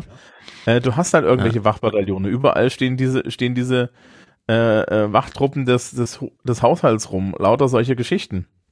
Und ja. ähm, das ist, das ist schon so eine Sache, die zumindest dir irgendwie ja, so ein, so einen Rhythmus gibt. Ja, und ich finde das jetzt schon, schon plausibel auf eine gewisse Art. Mhm. Ja, dass, dass er jetzt erstmal eine Störung in der Ordnung ist. Ja.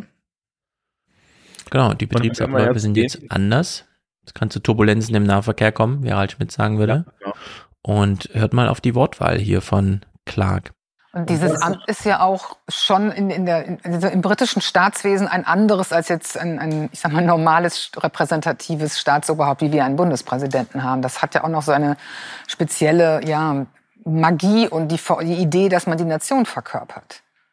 Absolut. Und diese Magie äh, hatte sie auch als Person inne. Das ist das äh, etwas schwer fassbares natürlich, aber das haben fast alle erwähnt, die äh, mit ihr in, in, in, in in, äh, äh die ihr begegnet sind, haben von ihrem persönlichen Charisma gesprochen, von der Freude, so um sie herum zu sein. Äh, ich habe sie selbst in Cambridge mal vor vielen Jahren erlebt. Sie trug ein, ein aprikosenfarbenes Kleid. Äh, alle um sich, äh, alle um sie herum freuten sich wahnsinnig bei ihr zu sein. Sie strahlte wie eine kleine Sonne. Sie strahlte wie eine kleine Sonne. Das ist hm? euch herzerwärmend. Ja, das funktioniert halt. Also ja. ähm, wir, wir, gerade wir Deutschen unterschätzen, glaube ich, den sozial integrierenden Faktor Absolut. von Symbolpersönlichkeiten. Ja, auch weil wir dann natürlich gebrannte Kinder sind, das ist richtig. Ja. Aber es hat halt was, ne? Absolut. Ähm, er schließt das hier mal in zehn Sekunden und es ist die Antwort auf die Frage, die wir vorhin schon in den Raum geworfen hatten hatten wir hier einfach, also hatte die Geschichte einfach Glück mit der Queen? Viele haben davon, äh, haben da, davon berichtet. Also äh, es gab schon was Besonderes an dieser Persönlichkeit. Also die, wie die Persönlichkeit zu dieser Rolle passte, war schon einmalig. Ja, wir hatten, es war wirklich eine göttliche Fügung irgendwie, diese Queen so zu haben und zwar so lange. Diana Zimmermann äh, beschreibt es auch nochmal, aber nur an diesem allerletzten, sie starb in Balmoral. Diana, dass die Queen in ihrem schottischen Landsitz starb, das wird sie selbst vielleicht ja, als den perfekten Ort empfunden haben. Das wird sie bestimmt getan haben, perfekt bis zum Schluss. Vor allen Dingen deswegen, weil es ihr liebster Sitz war. Sie liebte dieses schottische, einsame Gemäuer. Ähm, es war aber auch so, dass Balmoral nicht nur der Feriensitz ihrer Kindheit war, bis zum Tod ist, hat sie dort Ferien gemacht. Es war eben auch in ihren Augen der schönste Teil Großbritanniens und ein sehr wichtiger Teil Großbritanniens. Ja, also ein gutes Finale, selbst organisiert. Diana Zimmermann zu diesem, ja, es ist ja Schottland und so, dieses Zeichen war hier sowieso immer wichtig. Äh, hier mal zwei Clips, die, ähm, wie soll man sagen, es ist ein bisschen merkwürdig. Zum einen, jetzt ist die Queen tot. Damit eine ganz große Fürsprecherin der Nicht-Abspaltung Schottlands, ja, eben nicht mehr da um äh, da irgendwie Appelle loszuwerden. Das ist das eine. Gibt ja Beobachter, die sagen, jetzt, wo die Queen und diese Queen mit ihrer großen Schottlandliebe tot ist, hält die Schotten möglicherweise nichts mehr ab, ihre Unabhängigkeit nun doch sehr stark voranzutreiben. Also die Queen hat sicherlich auch in Schottland ihre einigende Wirkung ausgelebt. Allerdings glaube ich nicht, dass es jetzt hier zu einem großen Momentum für die Unabhängigkeitsbewegung werden wird. So, und sie fügt noch folgendes ich würde mal sagen, Argumentchen an. Die Queen hat noch kurz vor ihrem Tod Boris Johnson aus dem Amt entlassen und damit hat sie mit Sicherheit der Unabhängigkeitsbewegung keinen Gefallen getan, denn Boris Johnson war eine absolute Hassfigur in Schottland. Dass er weg ist, ist erstmal eine Schwächung der Unabhängigkeit. So, ich meine, ist das jetzt Blabla oder? Kompletter Quatsch. Also, also, die Königin hat den ja nicht geschasst. Aber das wäre es, wenn das so die die die die äh, letzte Handlung der Queen den verhassten Boris Johnson noch mal aus dem Amt jagen. Genau, gegen Liz Truss ausgetauscht vor allen Dingen, mm, ja. Mm. Also, also äh, das ist natürlich einfach mal kompletter Quatsch. Die Königin hat Boris Johnson entlassen, weil es einen demokratischen Prozess gibt dahinter, ja. in dem sie nur die Aufgabe hat, hinten mal, hinten mal den Schlussstrich zu ziehen. Und es war halt einfach ihre Aufgabe. Also niemand in Schottland, ja, also auch Nicola Sturgeon und so weiter, ja, sitzt jetzt da und sagt, boah, also wirklich diese Königin, jetzt nimmt die uns mit Boris Johnson diese Hassfigur. Erstens ja. wurde, die, wurde die durch Liz Truss ersetzt, wo man sich jetzt so denkt, das ist eigentlich ein besseres Ziel, weil Liz Truss hat äh, ungefähr dieselbe zerstörerische politische Wirkung, aber bei weitem nicht das fragwürdige Charisma von Boris Johnson. Mhm. Ja. Äh, und das zweite ist, niemand wirft das der Königin vor. Also ich weiß nicht, wie das überhaupt dieses Argument zustande kommt. Die, ja die interessantere Frage ist jetzt, was machen die, was machen die Schotten? Und ähm, ich weiß auch nicht, ob tatsächlich jemals bei der Unabhängigkeit Schottlands ähm, das, also die SMP wäre natürlich eher republikanisch, aber die lassen sich bestimmt auch so, so, so konstitutionell monarchisch da irgendwie hinreißen. Ja, die wollen ja nur zurück nach Europa. Jetzt, ja, also ist ja jetzt schon mal die Frage, ob, ähm, ob Charles also wenn Charles auf dem Stone of Scone sitzt bei der, bei der Krönung, dann ist er König von Schottland. Ja. So also, einfach ist. Die Aufgaben, die ihm da jetzt da sind, die nimmt er schon super ernst. Er musste nach Schottland, denn sie ist in Schottland gestorben. Und er hatte auch gleich einen Termin im Parlament. Ähm, mhm. Zum einen sehen wir hier in, in der Kirche. Die Reise nach Schottland noch im modernen Jet. Der einfliegende König Charles wird heute allerdings beides leisten müssen. Jahrhundertealte Trauerrituale feiern und aktuelle politische Fragen bearbeiten. Der erste Termin der emotional schwierigere, Charles in Uniform des Royalen Regiments, begleitet den Sarg seiner verstorbenen Mutter. Die königlichen Bogenschützen an seiner Seite. Ziel ist die nahegelegene Kathedrale St. Giles. Also Charles muss ungefähr alle fünf Minuten irgendwas Neues anziehen, weil Pflichten und so weiter. Sturgeon hat ihn dann auch gleich schon empfangen. Der Sarg wird in der Kathedrale für 24 Stunden aufgebahrt. Die schottische Krone ziert, das royale Banner umhüllt ihn. Später bekommt die Bevölkerung die Möglichkeit, Abschied zu nehmen. König Charles zweiter Termin führt ihn ins schottische Parlament mit Kilt statt Hose. Hier ist es nun ein Werben zu einem aktuell drängenden Thema. Regierungschefin Nicola Sturgeon möchte mit Schottland austreten aus dem Vereinigten Königreich am liebsten im kommenden Jahr per Referendum über die Unabhängigkeit abstimmen lassen, den König als Staatsoberhaupt aber weiterhin behalten. Er liebt Schottland genauso wie seine Mutter. Und er hat ein großes Wissen über Schottland. Ich freue mich darüber, mit ihm zu sprechen. Das ist mal ein sehr taktvolles, Mm, das der ist Zeit super. angemessenes, nicht über die Stränge schlagendes. er liebt Schottland. Ja. Das war immer ein Thema von, von, von der, der Königin. Das war immer ein Thema, dass, dass Schottland ihr wichtig war und das nicht nur, weil da bei Moral liegt und so, Ja. auch weil da bei Moral liegt, aber sie hat das wirklich gemocht und ich habe in der Gegend ja mal ein halbes Jahr lang studiert. Das ist wirklich schweinegeil da draußen. Ja, also wenn man vergisst, dass irgendwie der Brite nicht weiß, wie man Haus dämmt, aber ähm, ansonsten war das war das total cool, ja, eine total coole Gegend Ja. und es ist, glaube ich, auch ein guter Move von Nicola Sturgeon zu sagen, äh, er wird, ja, wenn er König von Schottland ist, dann nehmen wir ihn halt mit. Ja, es macht doch, es macht doch keinen um. Ähm, man kann da ja auch eine Verfassung schreiben und so weiter. Also das, das, das, das ich glaube Genau. nicht, dass das ein Problem mit hat. Und die Tatsache, dass er da im Kilt auftaucht, ist natürlich auch einfach mal eine Botschaft, ne? Ne, dass man halt sagt, ja, also wir fühlen euch uns, ne, wir fühlen euch verbunden und so.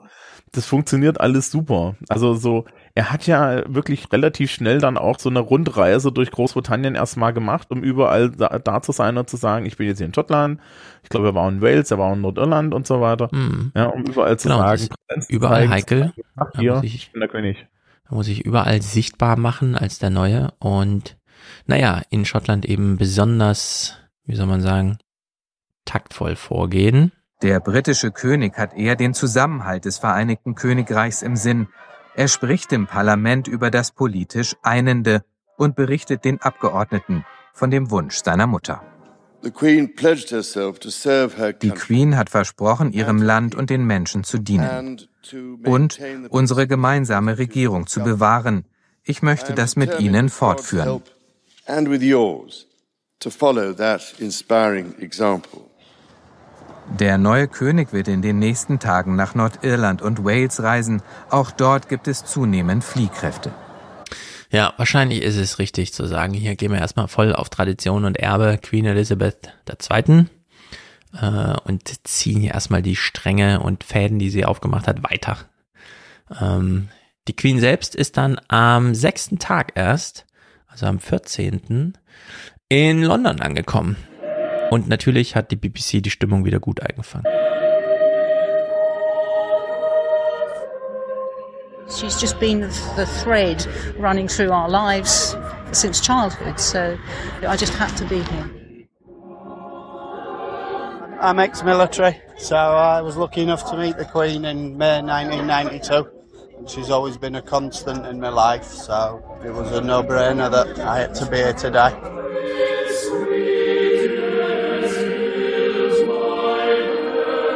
Well, I was born in 1953, and so basically the Queen has been on the throne ever since I've been alive.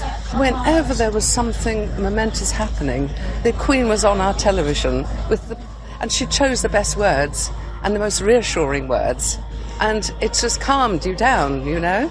And I felt that anchor had, had gone.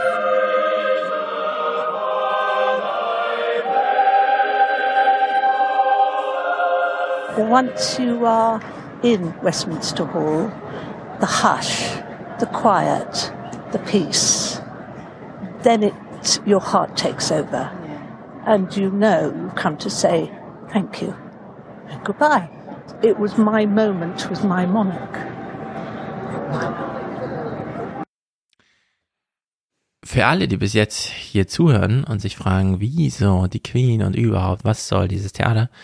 Äh, die BBC redet hier mit der Seelsorgerin Yolanda Clark, die mal eine ganz wunderbare Erklärung gibt, warum das für so viele von so viel von, äh, von Bedeutung ist. So saying goodbye to our monarch, who's been in most of our lives, for all of our lives, is really, really touching, and it's it's sad. It's it's it's sad. It's it's heart wrenching, mm. and you know when you see other people cry, you can't help but feel that emotion. Yeah. You know, you have compassion.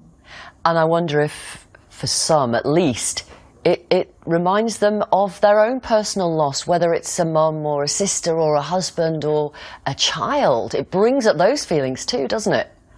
It does because you know our, uh, our wonderful monarch has died, but there's lots of people in around the world at the moment who have suffered lots of losses, and you know it's it's yes we we see this outpouring of grief for the monarch, but those same people are are mourning the losses of like you say the loved ones. It could be a spouse, a parent, a child.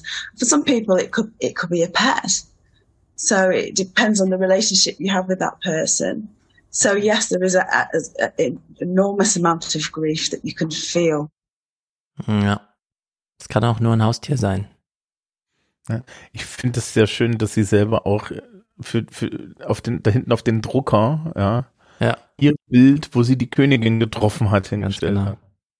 Ja, also äh, ist halt so, die Leute sind da alle betroffen. Da war ja vorhin dieser Mensch, der sagte, ne, ich bin beim Militär gewesen, natürlich habe ich sie getroffen. Ja. Mhm. Und das, das gilt halt auch für irgendwelche Krankenschwestern und alle möglichen Leute, weil die, die ist da halt überall immer, immer irgendwie durch die Tür gekommen und hat irgendwas entweiht, äh, geweiht, irgendwelche Plaketten enthüllt, Mhm. irgendwelche Besuche gemacht und so weiter. Ähm, und so, so die persönliche Connection. Ja, also ich weiß gar nicht, macht Steinmeier das noch? Ja. Das war zu wenig gemacht dann am Ende. Dann kam Corona und so weiter. Aber eigentlich, ja, das wäre so sein Job, ja. Einfach wirklich jeden Tag, jeden Tag irgendwo sein. Und wenn es, ja, ja, jeden Tag irgendwo sein, Leute die Hände schütteln, fragen, wie geht's ihnen so? Ja. Ja. Ganz genau, nicht nur einmal im Jahr die Ehrenamtlichen einladen zum Sommerfest, das dann ausfällt wegen Wetter und dann, oh scheiße, wir finden keinen Ersatztermin. Wie wäre es einfach in die Vereine zu tingeln, statt nur diesen ganzen anderen Kram zu machen. Da entstehen bestimmt noch tolle Bilder. genau. Also das, was sie hier sagte, fand ich super relevant. Erstens, jeder hat in England und sei es die Geschichte eines anderen, den man dann kennt, eine persönliche, kurze Anekdote zur Queen. Und ansonsten bringt jeder, weil es einfach ein Todesfall ist, eine eigene Verlustgeschichte mit. Und die kann man ja einfach nochmal gemeinsam mit allen, man muss ja nicht jedem erzählen, worum es geht, aber äh, dass man zumindest diese Gefühle hier nochmal so kollektiv mit in die Waagschale wirft. Entsprechend auch, ähm, ja, die Queen kommt dann in London an, dieses Public Viewing beginnt und die Stimmung ist entsprechend in der Stadt. Sie sind mit die Ersten, die heute Abend hinein dürfen in die Westminster Hall und vorbeiziehen an der verstorbenen Queen. Es steht in ihren Gesichtern, wie ergriffen sie sind, wie sehr sie hier am Sarg um Fassung ringen. Es ist totenstill und du siehst die Gefühle der Menschen. Wenn du eine Chance hast, hineinzugehen, dann tue das unbedingt. Und es ist ein unendliches Schlangestehen. Und schon das Schlangestehen gehört zum Happening. So hatte der Tag angefangen, schmuddelig regnerisch, also typisch London. Am Themseufer, die britischste aller Tugenden, Schlange stehen, aber eine so endlos lange.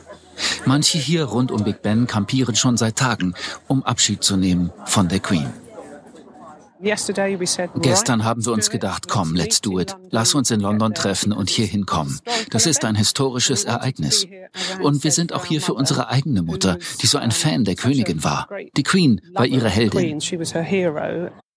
Hm. Der Palast hat dann zwischendurch eine kleine Warnung rausgegeben. Geschätzt eine Million Menschen könnten der Queen in den nächsten Tagen ihre Ehre erweisen. 30 Stunden Schlange stehen warnt das Königshaus. Nur was sind schon die paar Stunden am Ende einer Ära, nach fast 100 Jahren, Elisabeth? Was sind schon die paar 30 Stunden? Es waren, ich glaube, am Ende waren sie irgendwie bei, bei 17 Stunden sind sie angekommen.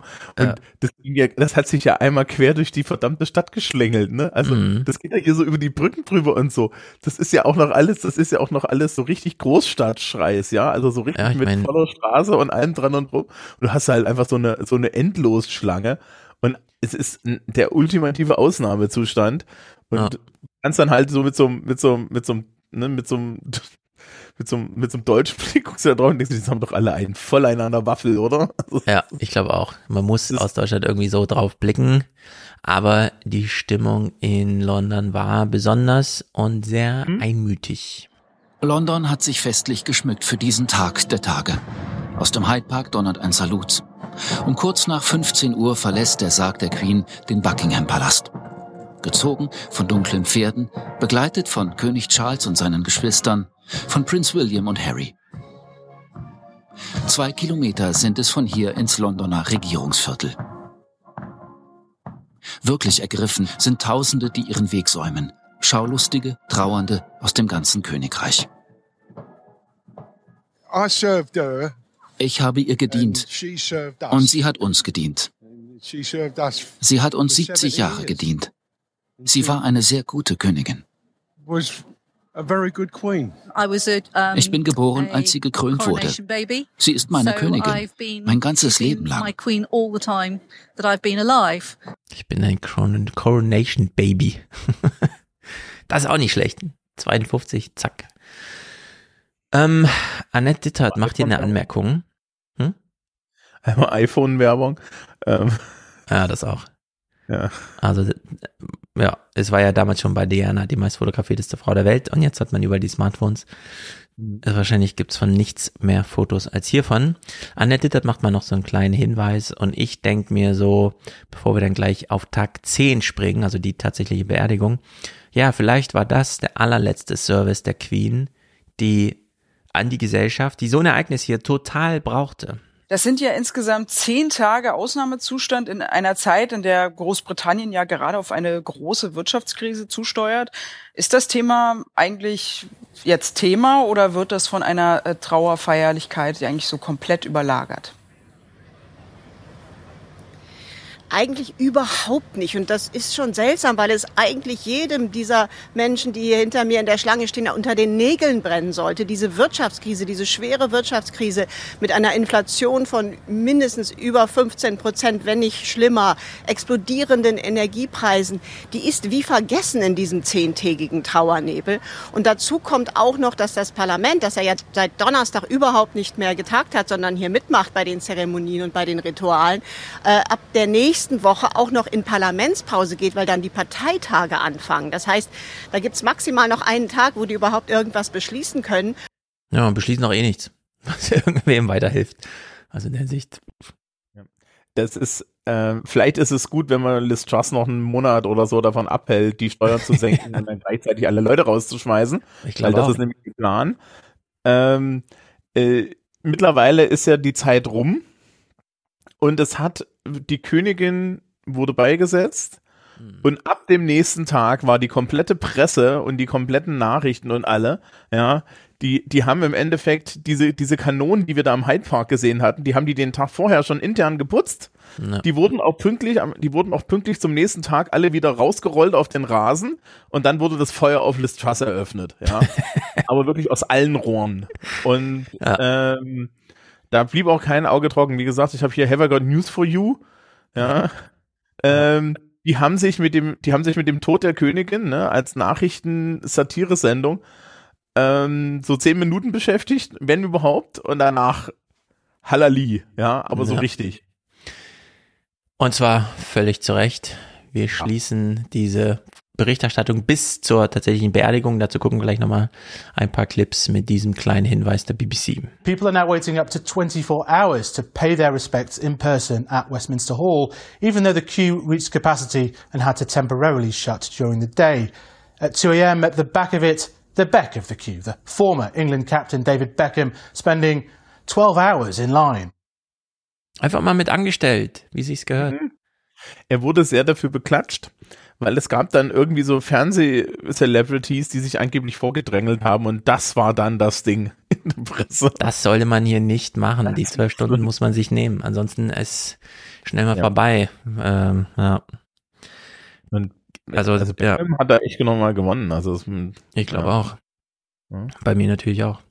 So, wir machen eine kleine Pause. Die ist nur kurz, weil es ist irgendwie, keine Ahnung, alle sparen für ihr Gas wahrscheinlich. Danach gucken wir, wie die Queen beerdigt wird. Ihr werdet nicht entlassen, bevor auch wir die Queen hier noch unter die Erde bringen. Bis gleich. Unser Moment. Dankbarkeit. Aufmerksamkeit. Achtsamkeit. Letzter Aufruf für den Alias Express. Die Fahrkarten bitte. Die Fahrkarten bitte. Wer hat gebucht? Also einen Präsentator haben wir schon mal nicht. Ich schieb's auf Putin. Das ist dieser Stress, der Terror und der Krieg. Alles, was er mit sich bringt. Inflation und so weiter. Aber wir haben zwei Produzenten, nämlich Michael, der schickt 50. Danke für die wunderbare, systemrelevante Arbeit. Dankeschön. Da sage ich natürlich bitteschön und Volker der schickt auch 50 Grüße von Volki aus OWL. Wir wissen alle, was OWL heißt. Ich sag Dankeschön. Ostwestfalen-Lippe.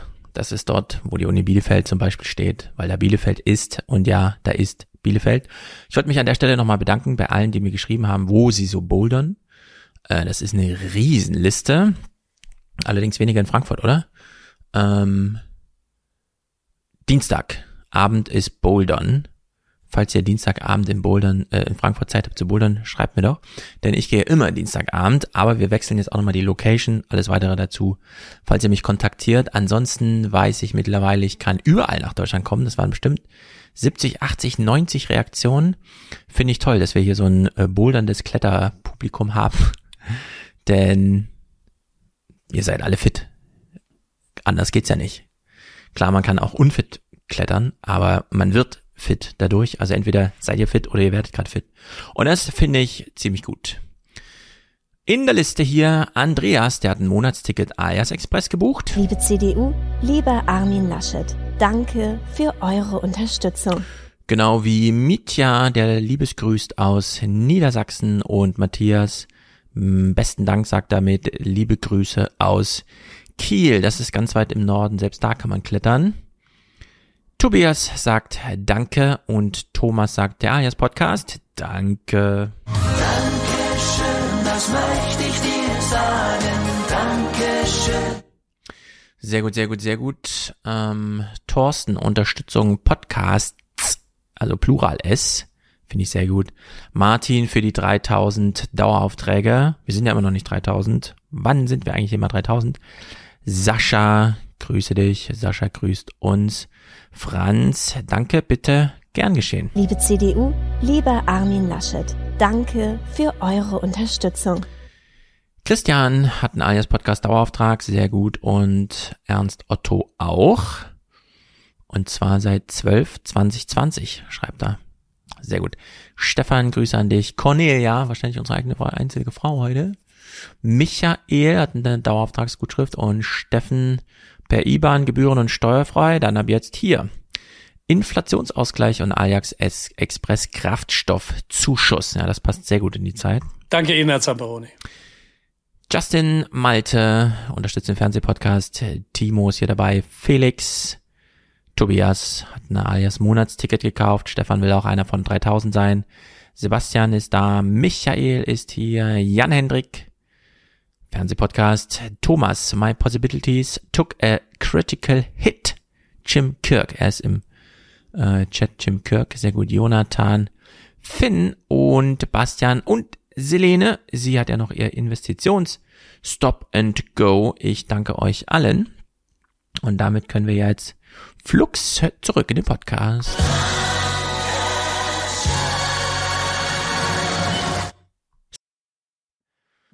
So, die Beerdigung der Queen. Es war ein Highlight. Es ist gut gelungen. Es wurde im Fernsehen, naja, ganz okay dargestellt. Wir gucken die deutschen Varianten. Zum einen, das hatten wir, glaube ich, in Deutschland. Ich kann mich nicht erinnern.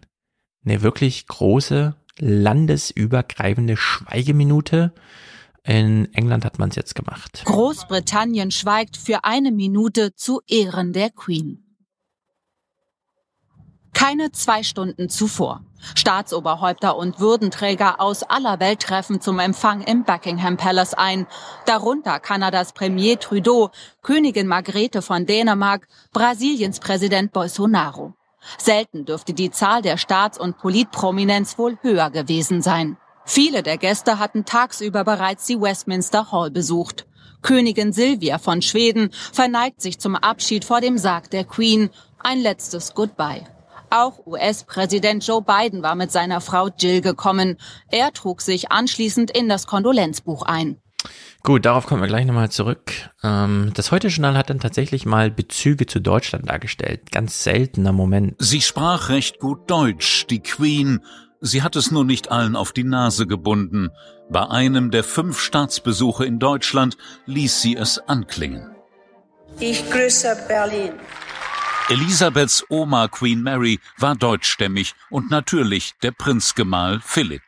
Royal war man Deutschland zugewandter und verwandter, als man es in der britischen Öffentlichkeit gewöhnlich zeigen durfte. Das Bild vom hässlichen Deutschen, der zwei Weltkriege vom Zaun brach, bestimmte auch als Karikatur lange die Wahrnehmung. Die Windsors haben ja ursprünglich den Namen Sachsen, Coburg und Gotha und haben das erst 1917 im Krieg geändert. Denn ähm, das antideutsche Gefühl war enorm in Großbritannien. Die Queen half das zu ändern. Ihre Visite in Deutschland 1965 war eine Versöhnungsgeste. Der längste Staatsbesuch ihrer Amtszeit außerhalb des britischen Commonwealth. Ja, das ist das, was Steinmeier vorhin so verschnürgelt irgendwie äh, uns sagen wollte. Apropos Steinmeier. er war natürlich dann auch in London zur Beerdigung selbst, selbst am Tag 10 und ließ sich zuschalten. Und es war wieder mal so ein bisschen, ich weiß auch nicht. Deutschland wird auf der Trauerfeier für die Queen vertreten durch unser Staatsoberhaupt, Bundespräsident Frank-Walter Steinmeier. Mhm. Jetzt hier im Heute-Journal direkt aus der Residenz des deutschen Botschafters in London. Herr Bundespräsident, guten Abend und vielen Dank, dass Sie bei uns sind. Guten Abend, Herr Sievers. Guten Abend nach Deutschland. Guten Abend, Herr Sievers. Guten Abend nach Deutschland. Ich grüße Sie, Ihr Bundespräsident. Er macht jetzt so fast eine Minute lang dieses Standard elendlange, undurchdachte Gerede zur Queen, das wir vorher schon aus seinen vorbereiteten Reden äh, gesehen haben. Das ist natürlich hier spontan nicht viel besser. Insofern, das ist eine ungeheure lange Zeit, in der dann natürlich auch Autorität gewachsen ist. Autorität durch ihre Beständigkeit, durch ihre Erfahrung, durch ihre ja. Pflichterfüllung. Und man muss sich das, glaube ich, so vorstellen, auch in Großbritannien ist man ja durch Krisen gegangen. Mhm. Corona, Brexit, der Krieg und die Folgen, die das auch in der englischen Wirtschaft hat. Und man war es über 70 Jahre gewohnt, sich hinter dieser Königin zu versammeln. Und jetzt mhm. spüren mhm. alle, da fehlt etwas. Und das fehlt eben nicht nur in Großbritannien und in London, sondern es fehlt weltweit, weil sie als jemand bekannt war, der dann, wenn sie das Wort ergriffen hat, sich für möglichst freundschaftliche Beziehungen zwischen Staaten ausgesprochen und engagiert hat. Und insofern fehlt eben nicht nur Großbritannien diese Königin. Okay, soweit klar. Was mich, eher, was mich eher total gerissen hat, ist die Tatsache, dass Christian Sievers dieses Gespräch anmoderiert hat, als würde Deutschland im Fußball spielen. Ja. Ist dir das aufgefallen? Deutschland. Ja, das ist ja. aber auch sie was Singsang. Ja, ja, die das ist ein Modus, aber ich dachte so.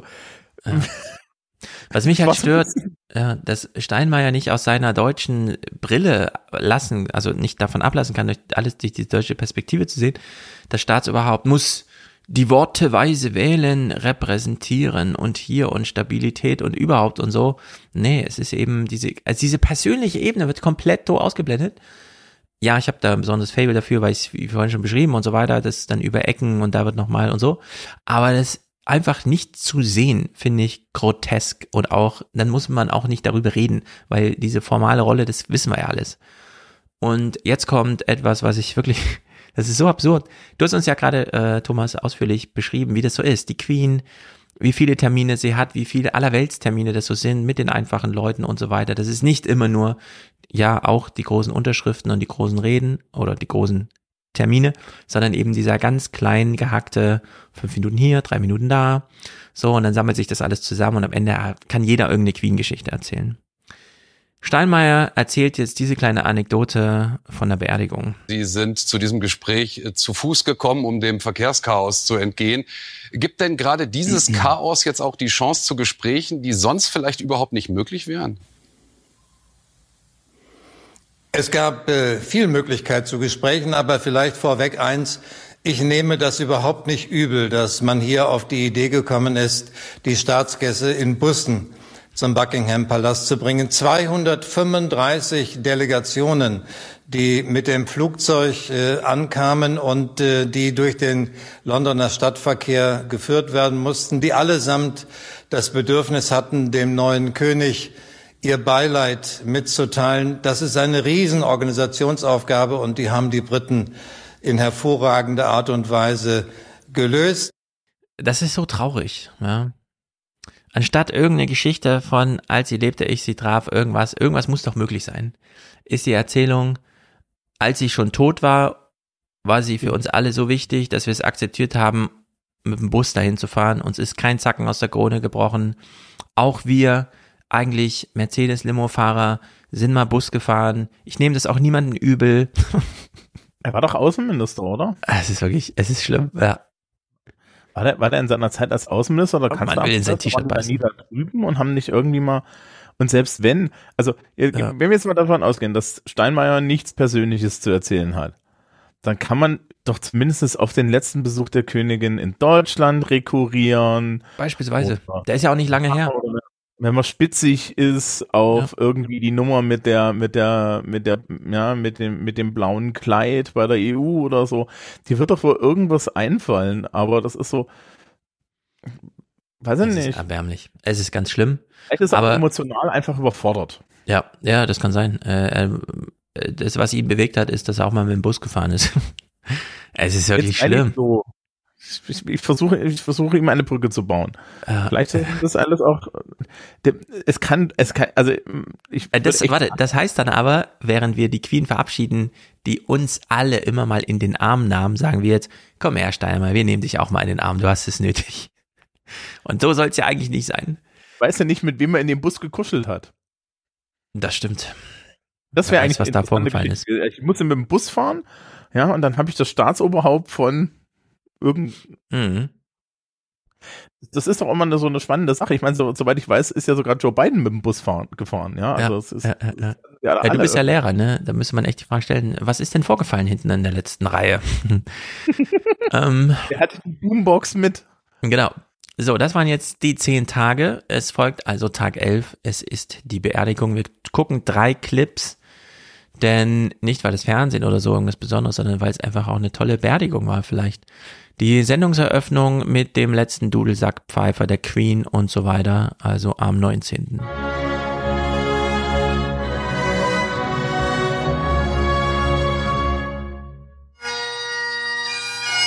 Abschied für eine einzigartige. Die Queen liebte diese Musik.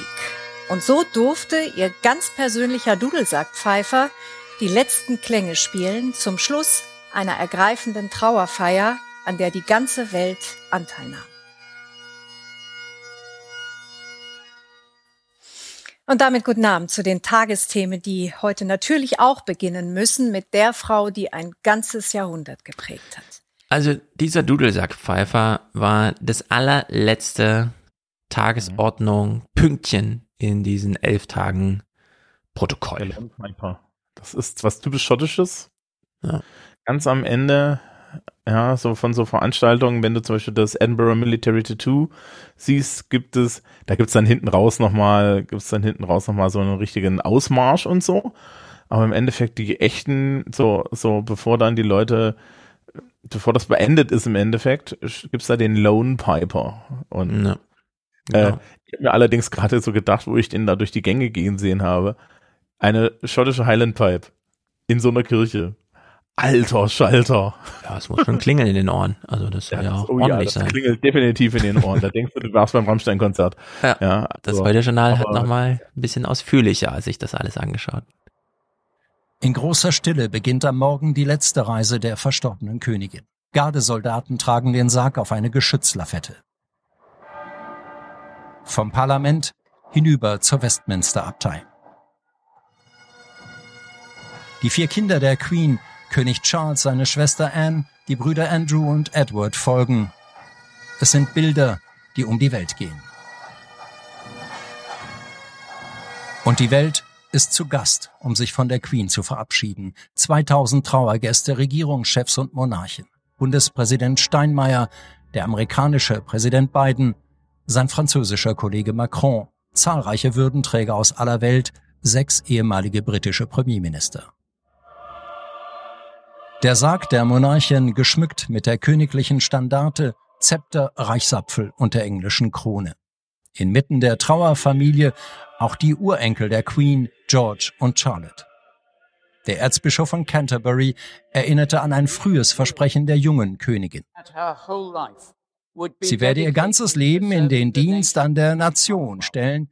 Selten wurde ein Versprechen besser eingelöst. Ja, das Zepter kennen wir, das liegt ja im Parlament rum, wenn es tagt. Nein. Ein anderes? Das ist ein anderes. Ah. Im Parlament liegt die Mace. Ah. Das ist nochmal was anderes. Also das Mace ist so ein, Mace ist eigentlich ein Streitkolben. Mhm. Äh, das da ist das echte Zepter mit dem Stern, mit dem, mit den großen Diamanten drin, das liegt in, im, im Jewel-Haus. Ah. Äh, und dann auch so, mit dem Apfel und der Krone? Ja, genau. Der Apfel, äh, die Krone und das Zeug verlässt eigentlich dieses Jewel-Haus maximal. Ähm, das ist im, das ist hinten im Tower drin. Ja. ja. Ähm, maximal zum, zum State Opening of Parliament und so weiter. Aber äh, Open Air ist es eigentlich nie zu sehen, ne? Das hat nee, schon gar nicht in der Menge. Und ich ja. habe mir gerade auch gedacht, ne, es war jetzt zehn Tage Staatstrauer. Wie, wie belastend das eigentlich auch für Charles und die, die Familie ist. Äh, kannst du dir vorstellen, bei der Beerdigung deiner, deiner Eltern oder eines Elternteils ungefähr fünfmal langsam ja. durch wirklich ewig durch vor dem Sarg von, von der Mutter lang, ja ja, durch die Gegend laufen zu müssen. Und ständig gefilmt. St genau, ständig gefilmt, immer auf dem Präsentierteller. Mhm. Alter, ja, also das, äh, es gibt ja von Charles tatsächlich ne, ne, so zwei Sachen, wo er sehr menschlich war. Ich weiß nicht, ob du das gesehen hast. Wo er die Unterschrift gemacht hat und die Stifte noch ja, am Tisch lagen. Die Stifte nicht funktionieren, wenn er wirklich erstmal über den Stift flucht. Und viele Leute haben ihm das, haben ihn, fanden ihn echt gut an der Stelle, weil das ja. halt so ein, so ein Moment war, wo man sich gedacht hat, okay, ja, he, der hat auch die Schnauze voll. Ja, der will, dass es jetzt mal auch rund funktioniert, wie der ganze Rest ja auch, muss man ja sagen. Er darf irgendwie da nicht selber tätig werden. Ich weiß auch nicht genau, wie hart das Protokoll da ist, aber er darf nicht selber aufräumen. Wir gucken also den letzten Clip äh, in dieser ganzen Berichterstattung. Es ist ja dann nach diesem hier, was wir gerade gesehen haben, in London, die große Feierlichkeit. Es sind 35 Kilometer bis äh, zum Schloss Windsor. Die mussten ja auch noch zurückgelegt werden, bis dann dort diese allerletzten Klänge des äh, äh, schottischen Dudelsackpfeifers zu hören waren. Mit einer Schweigeminute verneigten sich Königinnen und Könige, Staats- und Regierungschefs dann vor der Verstorbenen.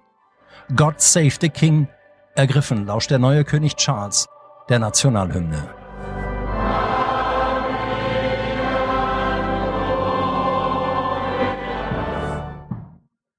Marinesoldaten ziehen den Geschützwagen mit dem Sarg dann von der Kirche in Richtung Buckingham Palast.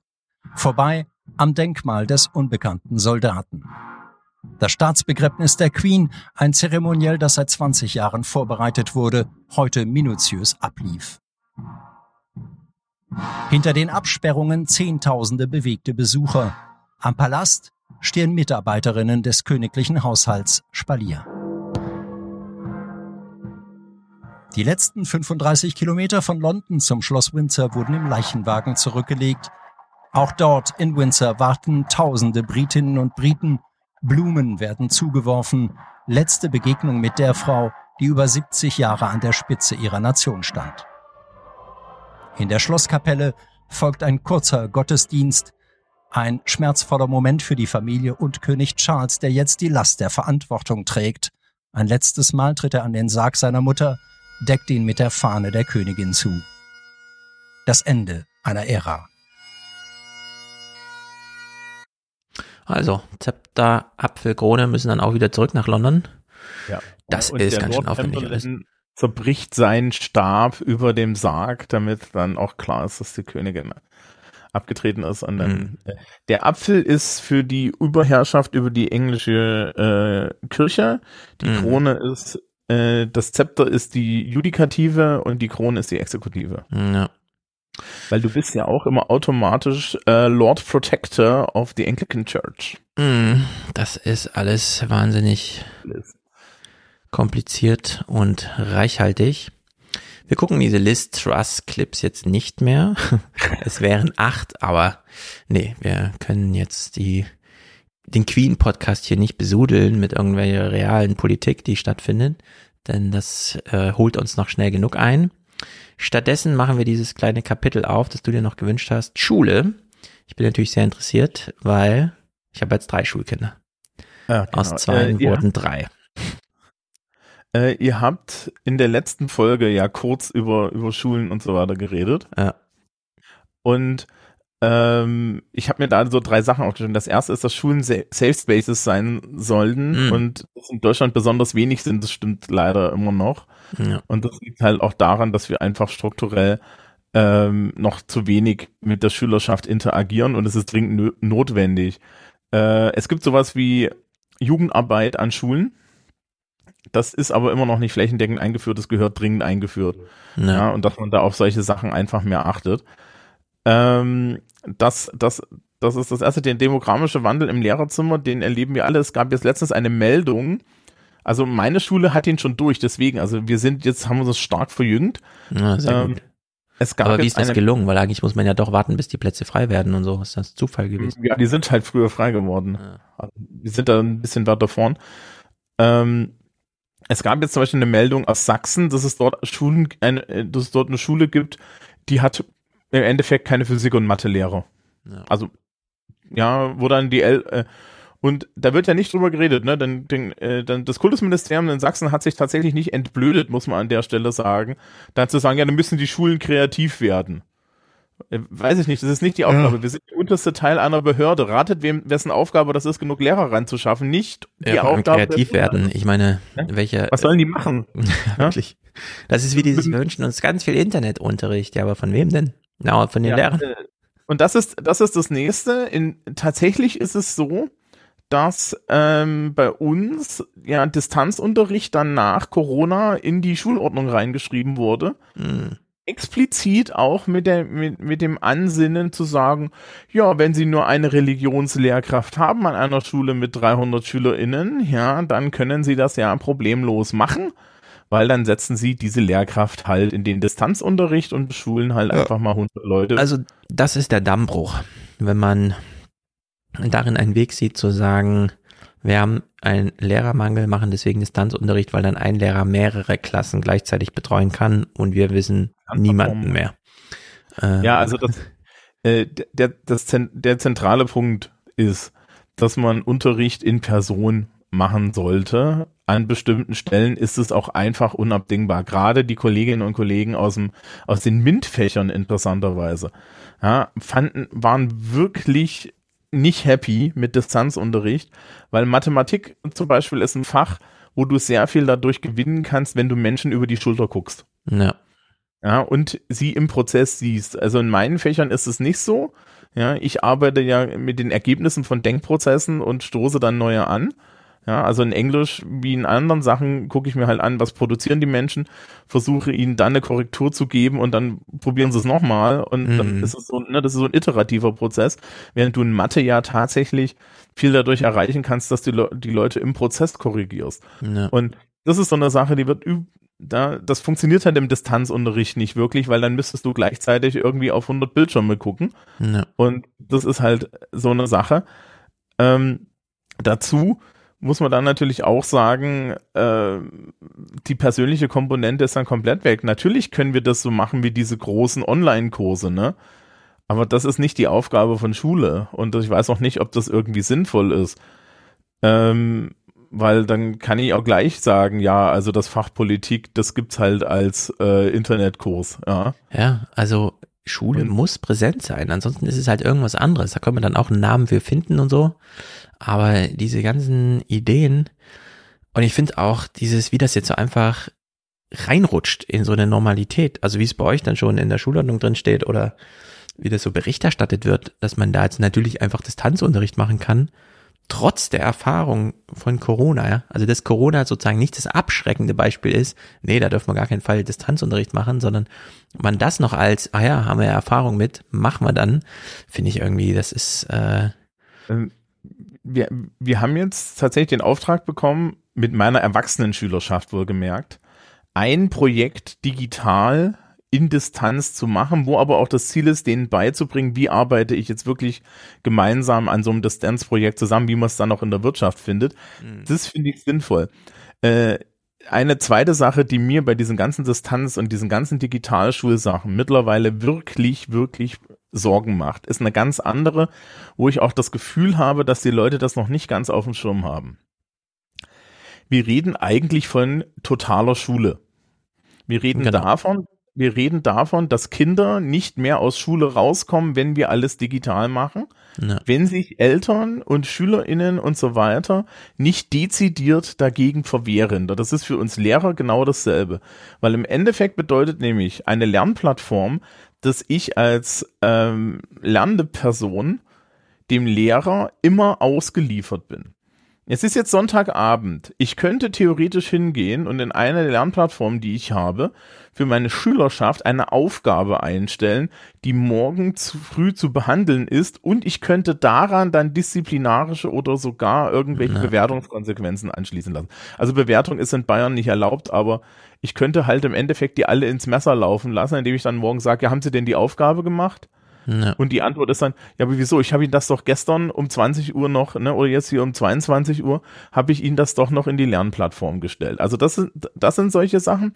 Du kannst die Schülerinnen und Schüler immer weiter überwachen. Ja, ja, du kannst also, das wird dann immer als positiv verkauft. Ja, da kann man den Lernprozess begleiten. Ja, nee, das heißt auch, dass du die Leute überwachst. Es ist ja. die dauerhafte Überwachung eines Lernprozesses. Ich habe jetzt hier, ähm, wir sind jetzt auf Teams umgestiegen. Teams bietet mir einen, hm. Ja, so ein Notizbuch für jeden Schülerin und für jeden Schüler. Das klingt erstmal total toll. Und dann habe ich denen erstmal gesagt, sie wissen schon, dass ich da reingucken kann. Also speichern sie bitte nichts drin, was ich nicht sehen soll. Ja. Und dann werden die das alle nicht benutzen. Und ich finde das richtig. Und gleichzeitig wird halt zum Beispiel bei solchen Aufgabenformen wo, gesagt, wo man jetzt sagt, ja, das läuft alles langfristig und das machen wir alles digital. Das bedeutet, dass der Schultag kein Ende mehr hat. Ja. Das bedeutet im Endeffekt, wenn jetzt fünf Lehrkräfte hingehen und sagen, ich mache eine langfristige, äh, über eine Lernplattform digital, ja, digital gestützte Aufgabe, dann läuft der Unterricht nebenbei her und die Kinder haben im Endeffekt fünf extra Aufgaben, im Zweifel auch noch mit irgendwelchen Noten belegt, also wo wir auch noch Druck ausüben. Und ja. das ist totale Schule. Ja, du hast ja, gar nicht die Chance, irgendwie zu leben.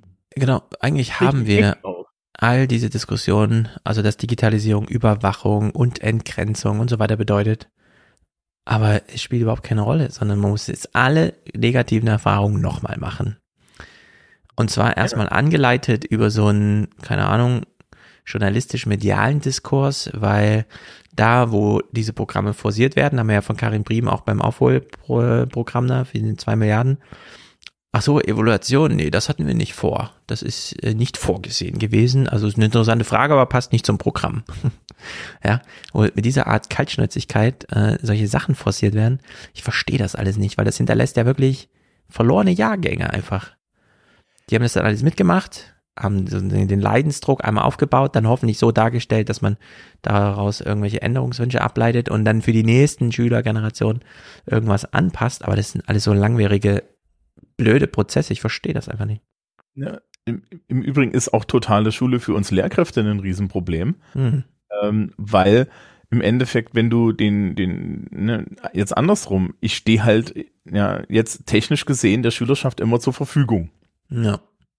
Und ich, ich stehe auch irgendwie der, der Schule die ganze Zeit zur Verfügung. Es ist jetzt alles digital geworden und so. Und zum Glück ist meine Schulleitung so drauf, dass sie halt im Endeffekt sich schon so an die Dienstzeiten hält.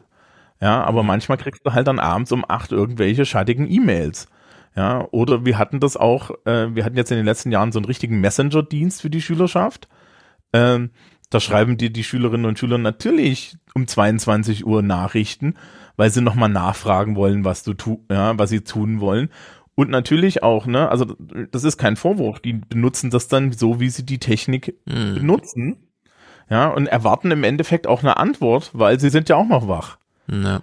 Also das sind, ja, und dann, äh, und maulen dich dann im Zweifel noch an. Und gleichzeitig hast du halt die andere Sache. Ich weiß nicht, wie oft ich in den letzten Jahren auch von, aus, von verschiedensten Seiten, ja, auch so von, von Kindern von Pflichtschulen, solche Sachen gehört habe wie, ja, und dann tut die Lehrkraft irgendwelche Arbeitsblätter in die Lernplattform und geht implizit davon aus, dass die Kinder nachgucken. Das hat, und dieses ganze Mhm. Zeug schickt dir keine E-Mails, das ist alles abgeschottet. Das bedeutet im Endeffekt, dass, dass ich dadurch ja die Leute zu einer Panik erziehe, dass sie die ganze Zeit in diese Lernplattform reingucken. Das ging mir schon als Lehrkraft mit bestimmten Plattformen.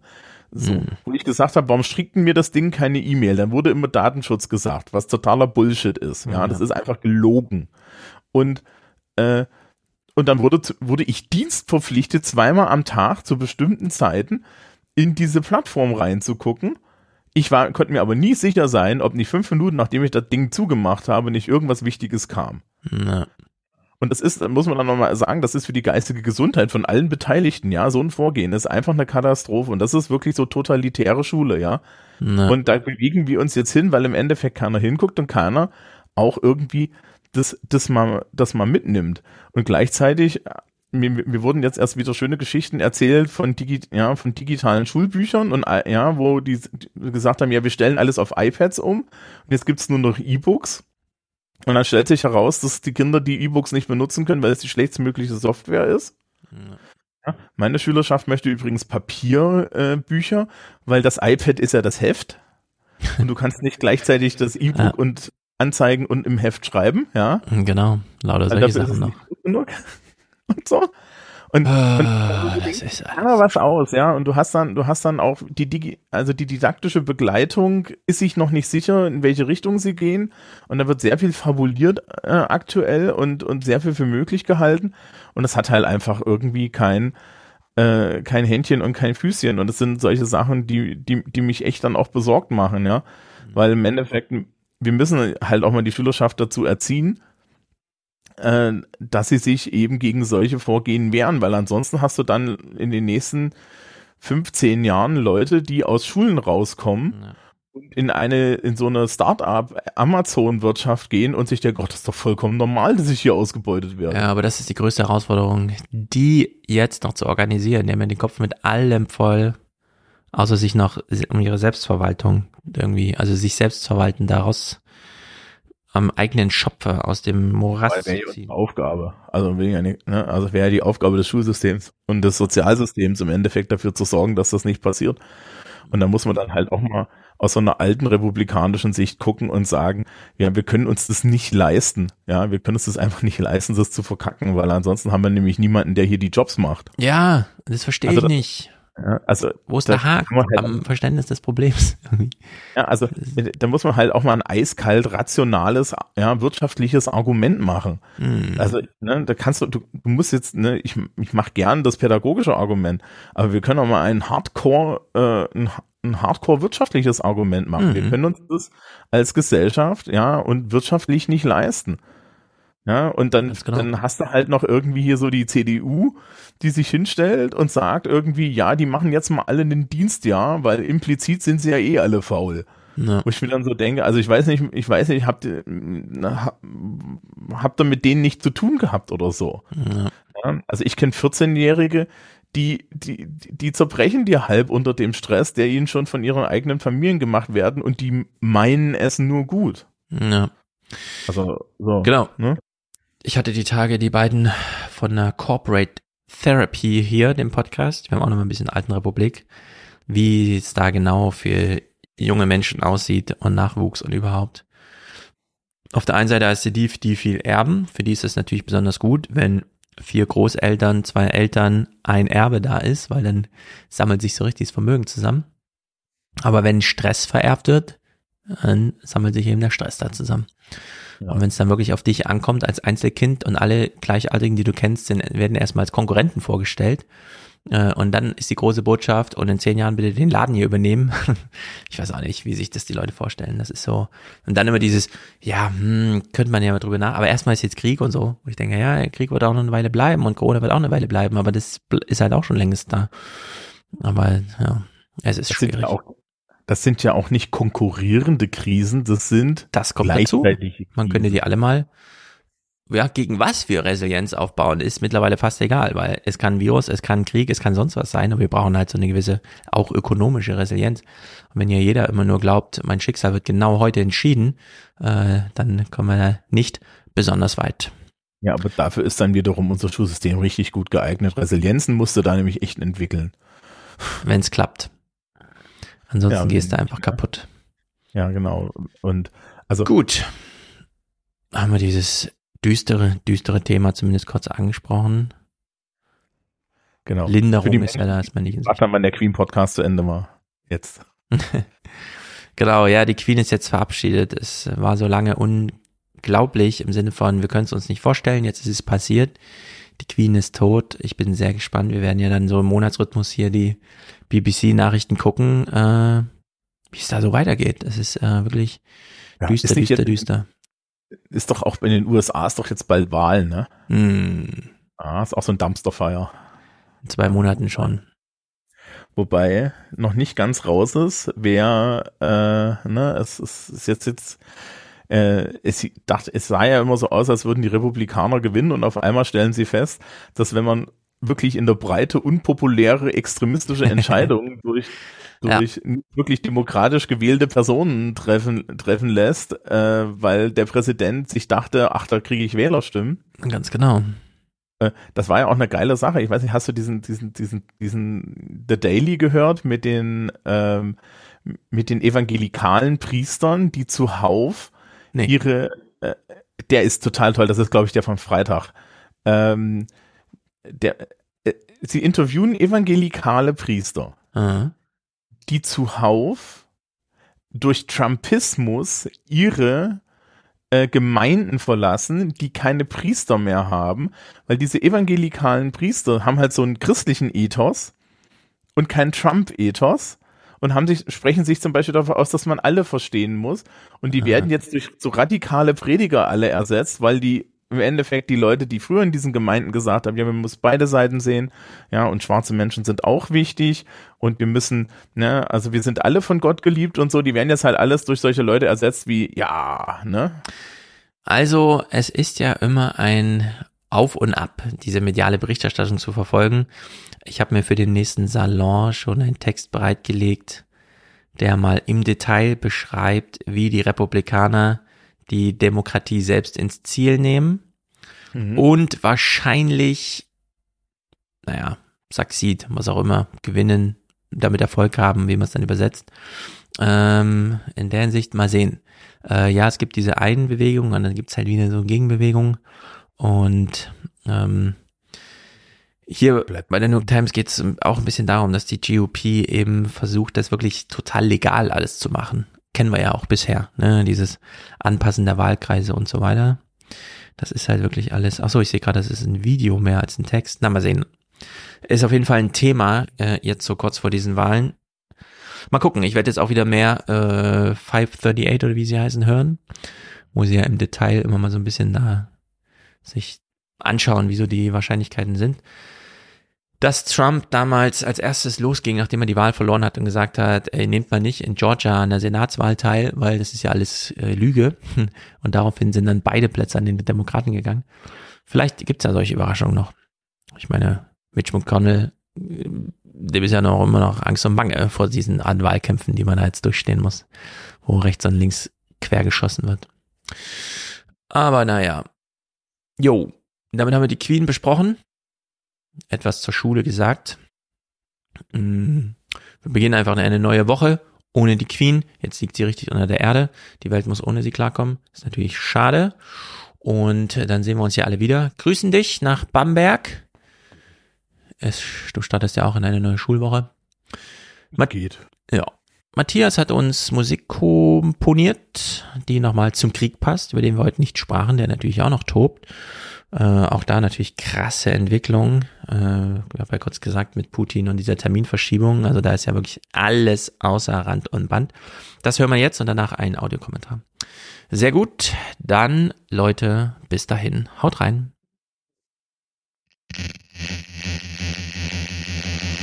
Drei Minuten Gehör.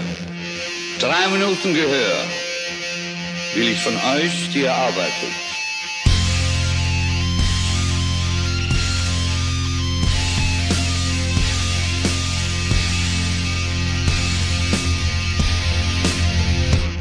Die erste Minute gehöre dem Mann. Wer Er trat vor Jahren im Feldgrau an. Zu Hause die Kinder, zu Hause weint Mutter. Ihr, feldgraues Kanonenfutter. Ihr wurdet geschliffen, ihr wurde gedrillt. Wart ihr noch Gottes Ebenbild?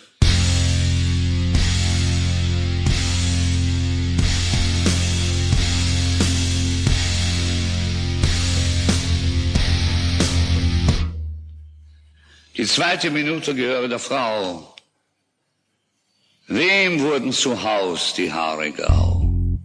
Wer schreckte, wenn der Tag vorbei, in der nächsten auf mit einem Schrei?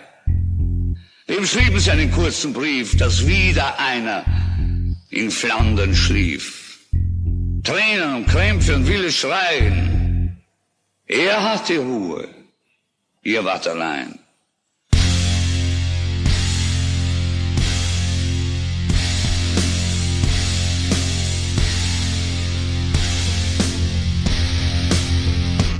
Die dritte Minute gehört den Jungen.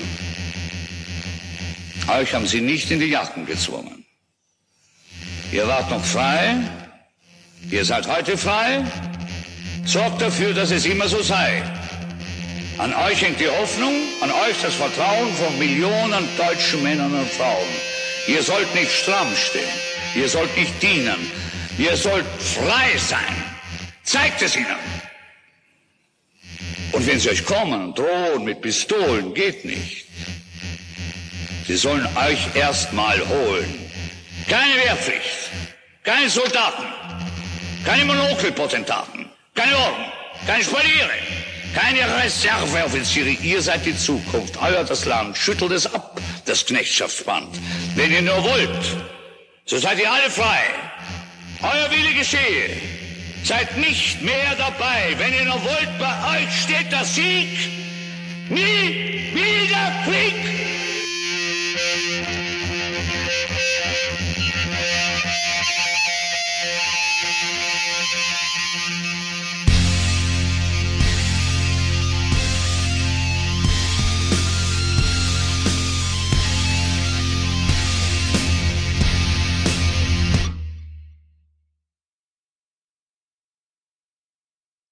Ja, hallo Stefan, liebe Hörer. Ich würde gern kurz was sagen zum Podcast Zwischen Welten und der Pianistin, die auf Zuruf da ganze Stücke improvisiert. Ich finde das einfach klasse, was sie macht und das ist eine große, herausragende Leistung. Es ist wirklich schwierig, sowas zu machen. Wir machen sowas im Theaterbereich, Improvisationstheater. Das heißt, wir spielen auf Zuruf ganze Geschichten, die manchmal eine Dreiviertelstunde oder eine Stunde dauern. Wir holen uns dazu Inspirationen vom Publikum, ja, dass wir eine Figur ausstatten mit Berufen oder einen Ort, einen Raum ausstatten oder jemand kriegt ein dunkles Geheimnis etc. Und dann werden im Stehgreif ganze Theatergeschichten entwickelt. Wenn euch das interessiert, könnt ihr einfach mal auf unserer Internetseite vorbeischauen, ein klein wenig Eigenwerbung, www.ruhrgebieter.de wie die Ruhr, wie der Fluss und wie die Gebieter mit einem Minuszeichen dazwischen.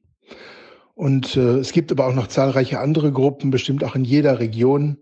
Wenn ihr da jetzt nicht gerade, wir sind im Dortmunder Raum ansässig, dann schaut einfach mal nach Improvisationstheater und ihr findet.